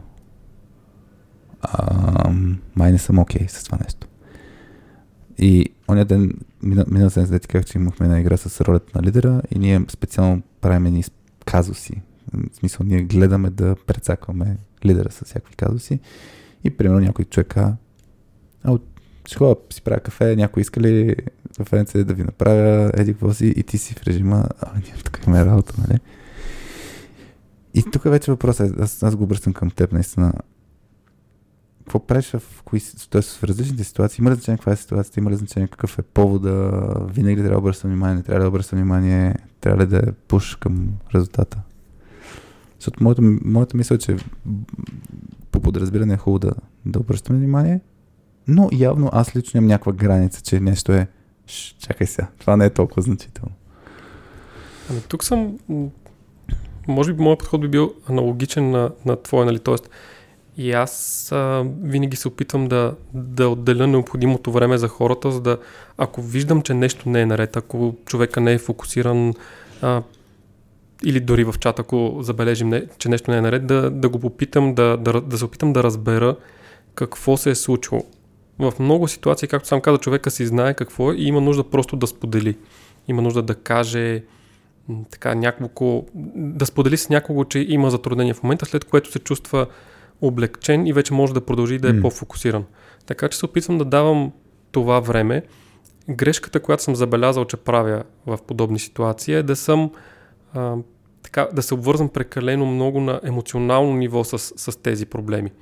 И тогава ми се е случвало нали, да се стига до ситуация, в които човека може да работи много добре с мен, тъй като е изградил такава емоционална връзка, но когато трябва да работи с останалите хора в екипа, да му е трудно. Mm-hmm. Тоест, изпитва, липсва емоционалната връзка с тях, тъй mm-hmm. като тези, в тези трудни моменти аз съм бил там, бил съм, до, а, да, бил съм човека, който помага, човека, който изслушва. И вместо нали, да съм човека, който ги вади от емоционалното състояние, аз съм човека, при който те отиват, когато mm-hmm. имат проблем. Mm-hmm. Което са, може да звучат еднакво, но са две различни неща. А, относно моралния казус, когато, когато имаме конкретни резултати, винаги се опитвам, нуждата да постигнем конкретен резултат, винаги се опитвам да преценя доколко това е наистина критично важно за а, да го наречем даже за бизнеса, не за а, не просто за, за този екип, но, но и да, да вкараме контекста с бизнеса. Нещо, което а, изисквам от синьор хората в екипа е също да разбират бизнеса. Тоест това е очакване към тях. Те трябва да, да разбират какви са конкурентите, защо релиза е на тази дата, а не след две седмици. Много контролираш, много контролираш. Изисквам. да, так, така да. Така е. Помъквам се. Добре. Д- добре се вмъкна. А, Горките колеги. не се припознавайте. Така. А те, те, те разпознават просто. Така е. е така е. Та, имайки тези очаквания, а, опитвам се да преценя доколко всъщност а, можем да си позволим да отложим този резултат. Mm-hmm. Когато говорим за релиз, нали, дали можем да отложим релиза с един, два, три дни, колкото mm-hmm. е необходимо. Mm-hmm. И много пъти това сме го правили когато виждаме, че нещо не е както трябва, че не е с необходимото качество, че, не е, че нали, не можем да се справим или изпадаме в ситуация, в която екипа просто не може да се справи поради най-различни причини. Сега, особено в, а, във време на пандемия, измисляме си някакви дедлайни на базата на е, естимираме си задачите и подобни и изведнъж идва а, COVID ситуация, в която а, да кажем 70% от екипа е в болничен. Mm-hmm. Всички естимейти са до там. Yeah. Да, тук за, за мен е ключото нещо е осъзнатост, наистина. За, за да може е, да, не, да не действаме програмирано, че трябва, трябва така или трябва онака. А, аз сега съм един пример от действие, го казвам, просто сега ми идва по, по ам, по-точно. Пак сигурно съм го разказал. Както ме базикат, аз пет книги съм чел, и сега само тях разказвам. Може би те са ми се запазили нали, като примери, но не помня обаче от как книга. Или на, или на Адам Грант нещо, или на, на Гладуел нещо, защото мисля, че от този тип примери, които са от а, иллюстрират как действа човешката психология, но затова как хората се фокусираме върху това да следваме и примерът беше за това, че прави един експеримент, където пред теб, както е тук има един пулт, си представи, че като врътваме едната врътка, а, увеличаваме тока на, на човек, който е вързан за някакъв стол в съседна стая. И, и като ни кажат увеличавай, трябва да увеличаваме. И това, което ние чуваме като реакция е звук нали, на, на крещене на, на някой. И са правени експерименти, където хората, въпреки че чуват този, тази обратна връзка, не, не го виждат човек, обаче въпреки това, като им кажат увеличавай, масово хората увеличават. Въпреки че имат свободата да не го правят, те го правят. И за мен, за съжаление, дедлайните в бизнес контекста е точно това нещо, което някой ни е казал или ние сме си решили, няма значение, но има външен фактор, който казва, трябва да деливърнем нещо до там. Хората ни пищят, ако успеем да го видим. Обаче, ние си вратваме вратката. И, и то не е необходимо в много ситуации. И, и въпросът е, че много рядко влизаме в режим на взимане на решение и много по-често сме в режим на решението е взето, ние го следваме. И, и това е много не знам, човешка, не си мисля, че разбира се, някой, ако не е съгласен с тази теза, да, да ми ще се радвам да сподели в кое си проучване, пък е показано друго нещо. Много съм за, нали, ние тук като цяло изследваме тия теми и си споделяме разни примери. Но не знам, това с да действаме осъзнато много, много рядко, много рядко го правим. И много често влизаме с разни предварително настроени неща в нашето съзнание с предубеждения, с а, автоматизирани отговори. И това е за мен проблем в тези ситуации с действаме ли спрямо резултата или не. И, и за мен много често се заражда някакво чувство, пак, което обаче ние не, не, не го следваме.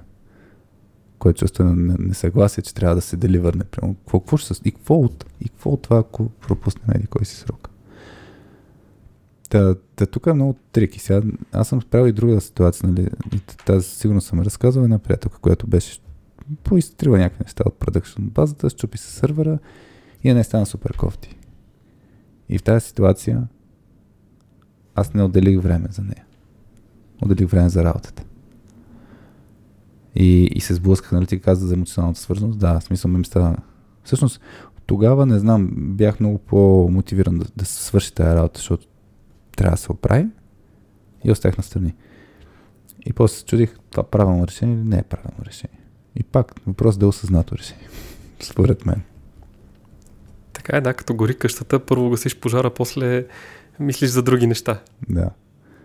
Та, то затова е, ето принципа over communicate в, в самолетите. То е, като се случи, еди, си първо се погрежете с себе си, после за другите. Това са, говоря, 100, 100 пъти, защото естествената ти, естествената ти реакция не е такава да, всъщност зависи от човека най-вероятно, но много хора ще се замислят първо как да помогнат на други. Аз помня, бях седми клас, мисля, че а, с, с, значи, отивахме на училище сутринта, 7.30, някъде 7.20 сутринта. Майка ми шофираше старата ни бяла лада. Брат ми, един от братите ми беше напреднат, дясна седалка, аз бях отзад. С лада, а, значи аз съм бил достатъчно на възраст, ама нали, колани тогава даже не си спомням колко се използваха и колко не. И на едно оживено кръстовище, мисля, че тък му светваше жълто. Не си спомням майка ми на жълто ли е минало, няма значение, но, но със сигурност не е било червено. Но, перпендикулярно на нас, една кола се беше изнесла на червено до такава степен, че в смисъл беше навлязла в кръстовище. И майка ми, за да избегне сблъсъка с тая кола, се шибнахме в един стълб с, на светофара самия, точно по средата между ам, тъй като беше пак към голямо, голямо кръстовище. И си спомням тогава реакцията на майка ми каква беше. А, беше първо да дадеш с ясната си ръка, тя като шофьор, почти инстинктивно тръгна да, да предпазва брат ми, който беше отпред. Нали, мен не ме месеше, защото съм отдател. Нали, просто може да докопа, но, но идеята, че мисълта беше за другите. Така че е този инстинкт най-вероятно в бизнес контекст ни се заражда пак, въпреки смисъл да, а, но не казвам да предпазим другите, в случай на обратното, да следваме някакви други неща. А, и някой път съм виждал пък много се защитават хората, пък да не се мисли за бизнес контекст. Така че то, е, то си е баланс. Та не знам ти, ако имаш някакъв пример, където да си мислиш, независимо дали е било правилно или грешно от твоя страна, но точно е така ситуация, където имало е дедлайн и и, си, и, и или не си обръща внимание на, на, на хора, или трябвало да ги вкараш в правия път, нали, ето кое трябва работа. И пак ми е интересен въпрос. Къде отсяваме? Кое е окей? Okay? В кои ситуации ще кажем работа ще почака и в кои ситуации ще кажем не, не, имаме работа. Конкретен пример не се сещам на, на първо четене. Както ти казах, винаги винаги се опитвам да отделям време на, на хората, ако забележа, че, че нещо не е наред. В ремонт work понякога признавам си, че ми е трудно да го правя, тъй като нали, сам каза, разчитаме на чатове, разчитаме на, на това човека да смени подхода си в чат, обаче това не винаги е видимо. Когато имаш екип от няколко човека, нали, всеки си работи по собствената задача, не винаги през деня даже има, има конкретни комуникации, ако задачите им са ясни, ако а, нали, има други срещи, които се случват междувременно и е напълно възможно и се случва всъщност да пропуснем промяна в емоционалното състояние на някого. Mm.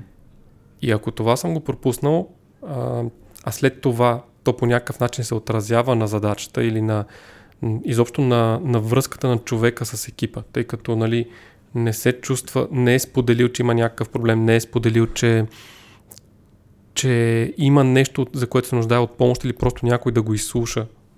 Mm-hmm. Ако той не намери това решение, нали, постепенно може да влезе в по-така тежки емоционални състояния, които да повлият най-вече на човек. Аз в своята роля винаги се опитвам да не само на работа, ми и, и извън работа винаги се опитвам да, да търся начини да помагам на хората за това, което се случва, а не просто за м- конкретна задача, а, сега нали, имаш примерно да правиш, не знам, някаква техническа задача, опитвам се да, да им показвам подход, който да им помогне и извън работа, а не само, само на работа. И това е нещо, което така се опитвам да правя, нали, доколко е успешно, вече други ще кажат. Mm. И така, не, не си ли пропускал краткосрочен резултат? Да, пропускал съм. Много правя. И, и Осъзнат избор, както ти сам каза. Случвало ми се да, нали, Знам, че нещо ще отнеме повече време, ако продължа с този подход, но знам, че в дългосрочен план това ще е много по-полезно за мен, за екипа и най-вече за човека от среща. Винаги това е водещото за мен. Човека от среща, доколко това ще му е полезно. Значи, това всъщност е за мен пак въпрос с въдицата или рибата, защото краткосрочните резултати са рибата, дългосрочните са въдицата.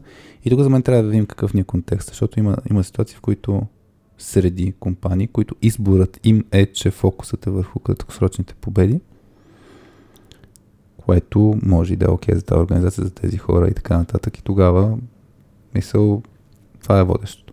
Аз лично не бих верял в такава среда, но има, има такива, където много често даже се ротират хората, но важна е рибата.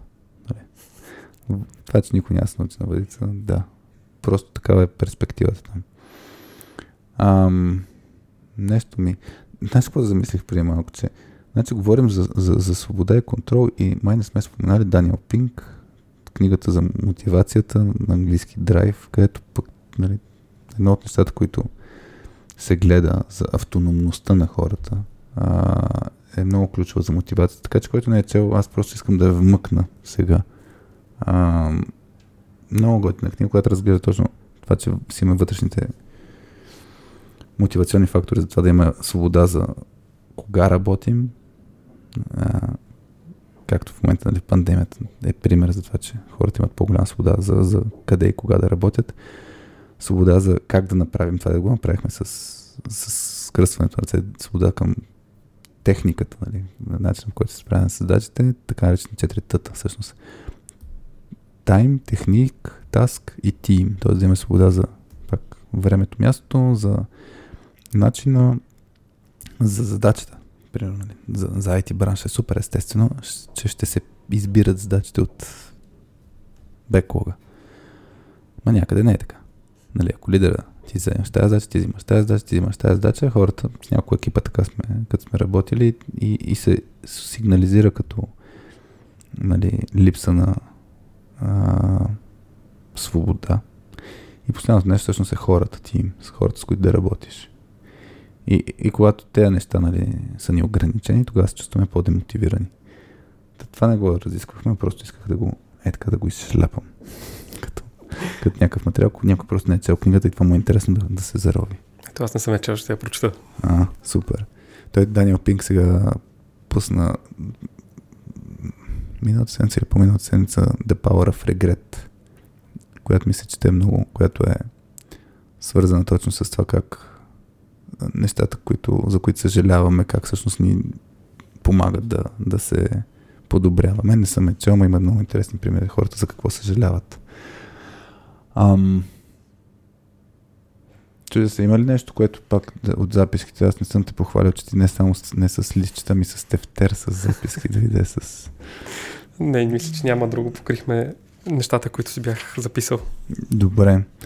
И предлагам тогава да направим един транзишън към кой на каква вълна е, на каква частота е.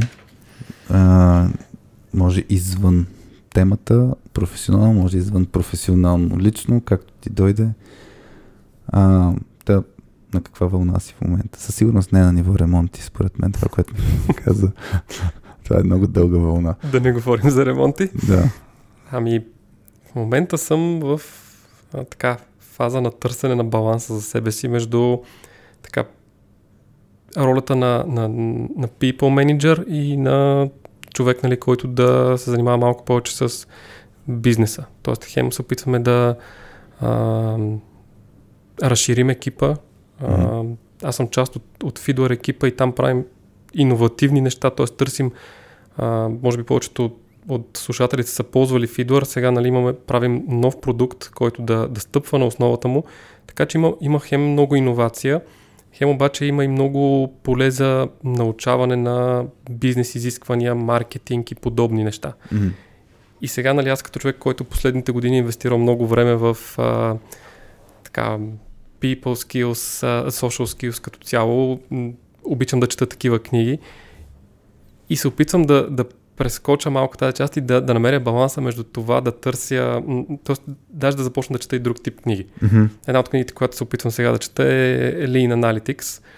Okay. Тя за какво е? Ами, тя за това как да, какви данни трябва да събираме за продуктите си, за продукта, който разработваме, как да го как да анализираме тези данни. Тоест не просто да съберем едни данни, mm-hmm. ами как да ги анализираме, какво ни говорят те. Хм, това звучи интересно. Това е някаква форма, все пак да събираме обратна връзка от, от, от хората, които ползват да, продукта да. ни. И, и този баланс обаче още ми е труден, тъй като нали, аз винаги бих се впуснал в, м, така да кажем, познатото, където е, а, нали, виждам, че има, някой човек има, има проблем или пък, че в екипа нещо може да се подобри, тъй като аз винаги смятам, че нещо може да се направи по-добре.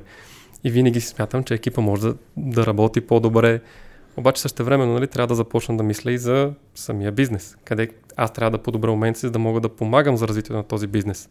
Та, тук е баланса, който в момента търся. Значи хората стандартно минават от дев, като минават от дев роля, нали, техническа роля към лидершип роля е баланса между това да, да не коди, да се занимава с хората, ти сега си от баланс да, да не се занимаваш толкова с хората, да се занимаваш малко с бизнеса. Така, да, ми, ма... така ми прозвуча, нали така? Да, да, точно така. Яко. А, това е интересно, да. Това ми е много, ще ми е много интересно да споделиш после като прочетеш достатъчно или приложиш от тази линия аналитик, защото ние с Soft Skills като го развиваме като, като бъдещ продукт, защото той си е в момента в MVP state. А, но много неща сме му гласили. Та ми е много интересно, нали, точно как да събираш тази обратна връзка от хората, които ползват продукта ти, защото примерно като го правим на, на обучение, много по-лесно преди да се тръгне човек, кажеш, дай ми някаква обратна връзка. То пак е на момента, да, ама някакси го има елемента на контрол, е го кажа така. А, защото даваш му човек листчето и той, той ще ти попълни нещо, това е кратко и така нататък, ама, ама е на момента. И той има свободата да не го попълни, обаче някакси е подбутнат да го направи. Докато онлайн моля да дадете, моля да дадете време и процентността на обратна връзка спада. Ако е това като онлайн обучение. А като е онлайн система, фидбек ще видиш през крив на екран. Ами, мисля, Тоест, това е... Да, да, мисля, че това е точно целта на книгата, нали, да, как да построиш а, данните, които автоматично събираш от потребителите, Мгм. къде кликват, какво правят, за да може да, да извлечеш обаче и полза от тях. Да, Тъй да. ти съвсем спокойно нали, можеш да направиш продукт, в който да а, имаш тракинг на всеки един екшен на потребителя, обаче после За... анализа, Какво е това, Викс? Да. Да. в смисъл, просто имаш един продукт с много аналитикс и толкова. Аз си спомням на някое на, на Джими от SAP, който за UX много говори, имаше някакъв пример с това, дето някакъв продукт са измерили, че разстоянието, което е от някакво действие до confirm бутон или нещо до OK бутон, е било твърде голямо. И всъщност като променили позицията на бутона и перформанса се едно на продукта се, се е бил повишил, което беше някакво уникален анализ нали, за, за, за това. Ам, Те, теми са, са интересни, тъй като нали, всичките бутони за когато искаш да си купиш, когато някой иска да ти продаде нещо, не когато ти искаш да си купиш, а, всичките бутони по проучване трябва да са оранжеви, тъй като оранжевото те кара най-много да, да кликваш на този тип бутони. И затова навсякъде, където тръгнете да си купувате нещо онлайн, или когато където някой иска да ви продаде нещо, бутоните за, за пазаруване са обикновено оранжеви. Не знам, това, това моралния кодекс тук ми е много интересен, защото като ти е интересно нали, да събираш данни, да влияеш на хората, да имат по-добро преживяване, доколко манипулираш, доколкото... Защото ето, нали, манипулацията е пак форма на отнемане на, на свободата, а, чрез то, да, някаква форма на контрол на знаеки как подсъзнателно ще действаш. И така, това, е много интересно. Аз, примерно, съм голям фен на nudging, което нали, е подбутването, което е малко по-явно да... То, някой може да каже, че това пак е манипулация, но не е манипулация, защото идеята е да имаш свободния избор, да дадеш обаче нещата, които според теб е правилният избор и да оставиш човека пак да си вземе решението. Докато психологията, която се вляза, вкарва някой път в маркетинга, аз, аз съм преди години много, много негативни мнения имах относно изобщо маркетинг като, като тема. Сега не съм толкова негативно настроен. А, но има много хора, които правят манипу... манипулации. Ма то и с всяка тема. Нали? Като има човешки взаимоотношения, някой се възползва нечестно от психологията на човек. Добре. А ти на каква вълна си? А, питаш ме. С нощи, значи, ще да си лягам 10.30-11 някъде и тръгнах да потърся. Много отдавна се търси някакъв удобен софтуер за правене на motion animation, такъв тип, дето не са кадър по кадър да рисуваш всичко, ами да, да имаш един обект, да му казваш, не знам дали си запознат, но един обект му му казваш да отиде от точка А до точка Б по някаква линия, по някаква пътека да преминава, грубо. Мгм. А, и примерно софтуерът за това нещо си е Adobe Animate. А, обаче той си е за компютър, струва, сега го гледах, 40 лева на месец ли беше и викам, бе, не, няма го спомням толкова често, че да дам 40 лева на месец за Adobe Animate. Търся нещо за, за таблета, защото аз се кефя да иллюстрирам, а много ме кефи изобщо да правя анимации. И програмата, с която иллюстрирам, има някаква форма на анимация, но няма тая функционалност за, за motion animation. Някой ми беше писал в LinkedIn, ще пропусна кой, беше споменал една програмка. Ето от, от маркетинг гледна точка. Аз тръгна да направя ресърч, попадна ми един продукт, който обаче вече не се поддържа. Иначе имаш нещата, които искам. Викам, а, лоша работа. Сърчнах още малко и ми попадна един калипек. И това калипек го бях чувал, защото някой беше коментирал, че мога го ползвам. Викам, а, ето два пъти ми е препоръчано, веднъж от Google, веднъж от някой човек. И голям проблем, защото си го инсталирах в 11.30 и си легнах в 2. А, но мене е това ме кефи да... То пак е свързано с, с свобода и контрол и дедлайни и това, което ти казваше, за да може да си ам, поддържам да правя неща, които на мен са ми интересни. Обикновено това е свързано с това да имам повече с, свобода от гледна точка на време, от гледна точка на това точно какво прави и двете неща, които най-много си играя е а, GarageBand за, за музика. Е, просто си цъкам някакви работи, си правя музика И, и сега бих пробвал с това, с а, анимацията, да видя дали мога да правя някакви неща. Разбира се, аз после автоматично ги връщам наобратно в работен контекст, защото ме кефи. Мога ги правя по-често, но ето това на тая вълна съм как се правят как се правят анимации. Спомням сигурно един от първите епизоди на Радиоточката преди година и половина бях казал нещо подобно, като си говорихме с вас. Но да, малко по малко. Като спомена за началото на радиоточката, а, когато ти ми писа за коледа, аз ти казах, т.е. около коледа си писахме с теб и ти, ми, ти ме покани да, mm-hmm. да участвам и аз ти казах, че това е един коледен подарък за мен.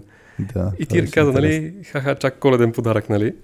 А, и тук е момента, може би, да споделя а, моята история с радиоточката, защо за мен беше подарък. Интересно, да. А, когато започнахме да работим вкъщи, както вече споделих, за мен беше нещо ново, непознато, трудно. И в този момент а, аз слушам всъщност много аудиокниги. Mm. Когато пътувам до работа и когато си тръгвам, това е моят начин нали, да, да започна и да завърша работния ден. Mm.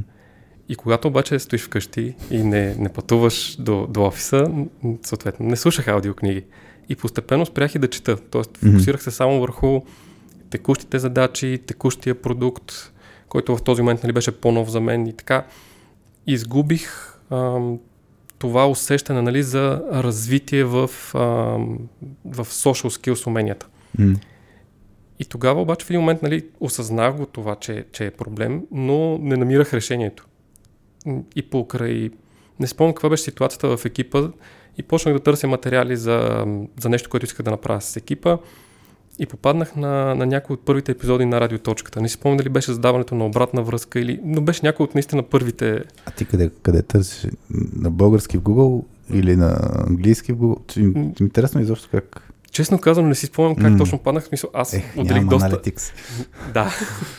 отделих доста време нали, да, да търся по темата. Попаднах на, на подкаста mm. и започнах да го слушам. И слушах този епизод, който мисля, че беше за, за обратната връзка, но mm-hmm.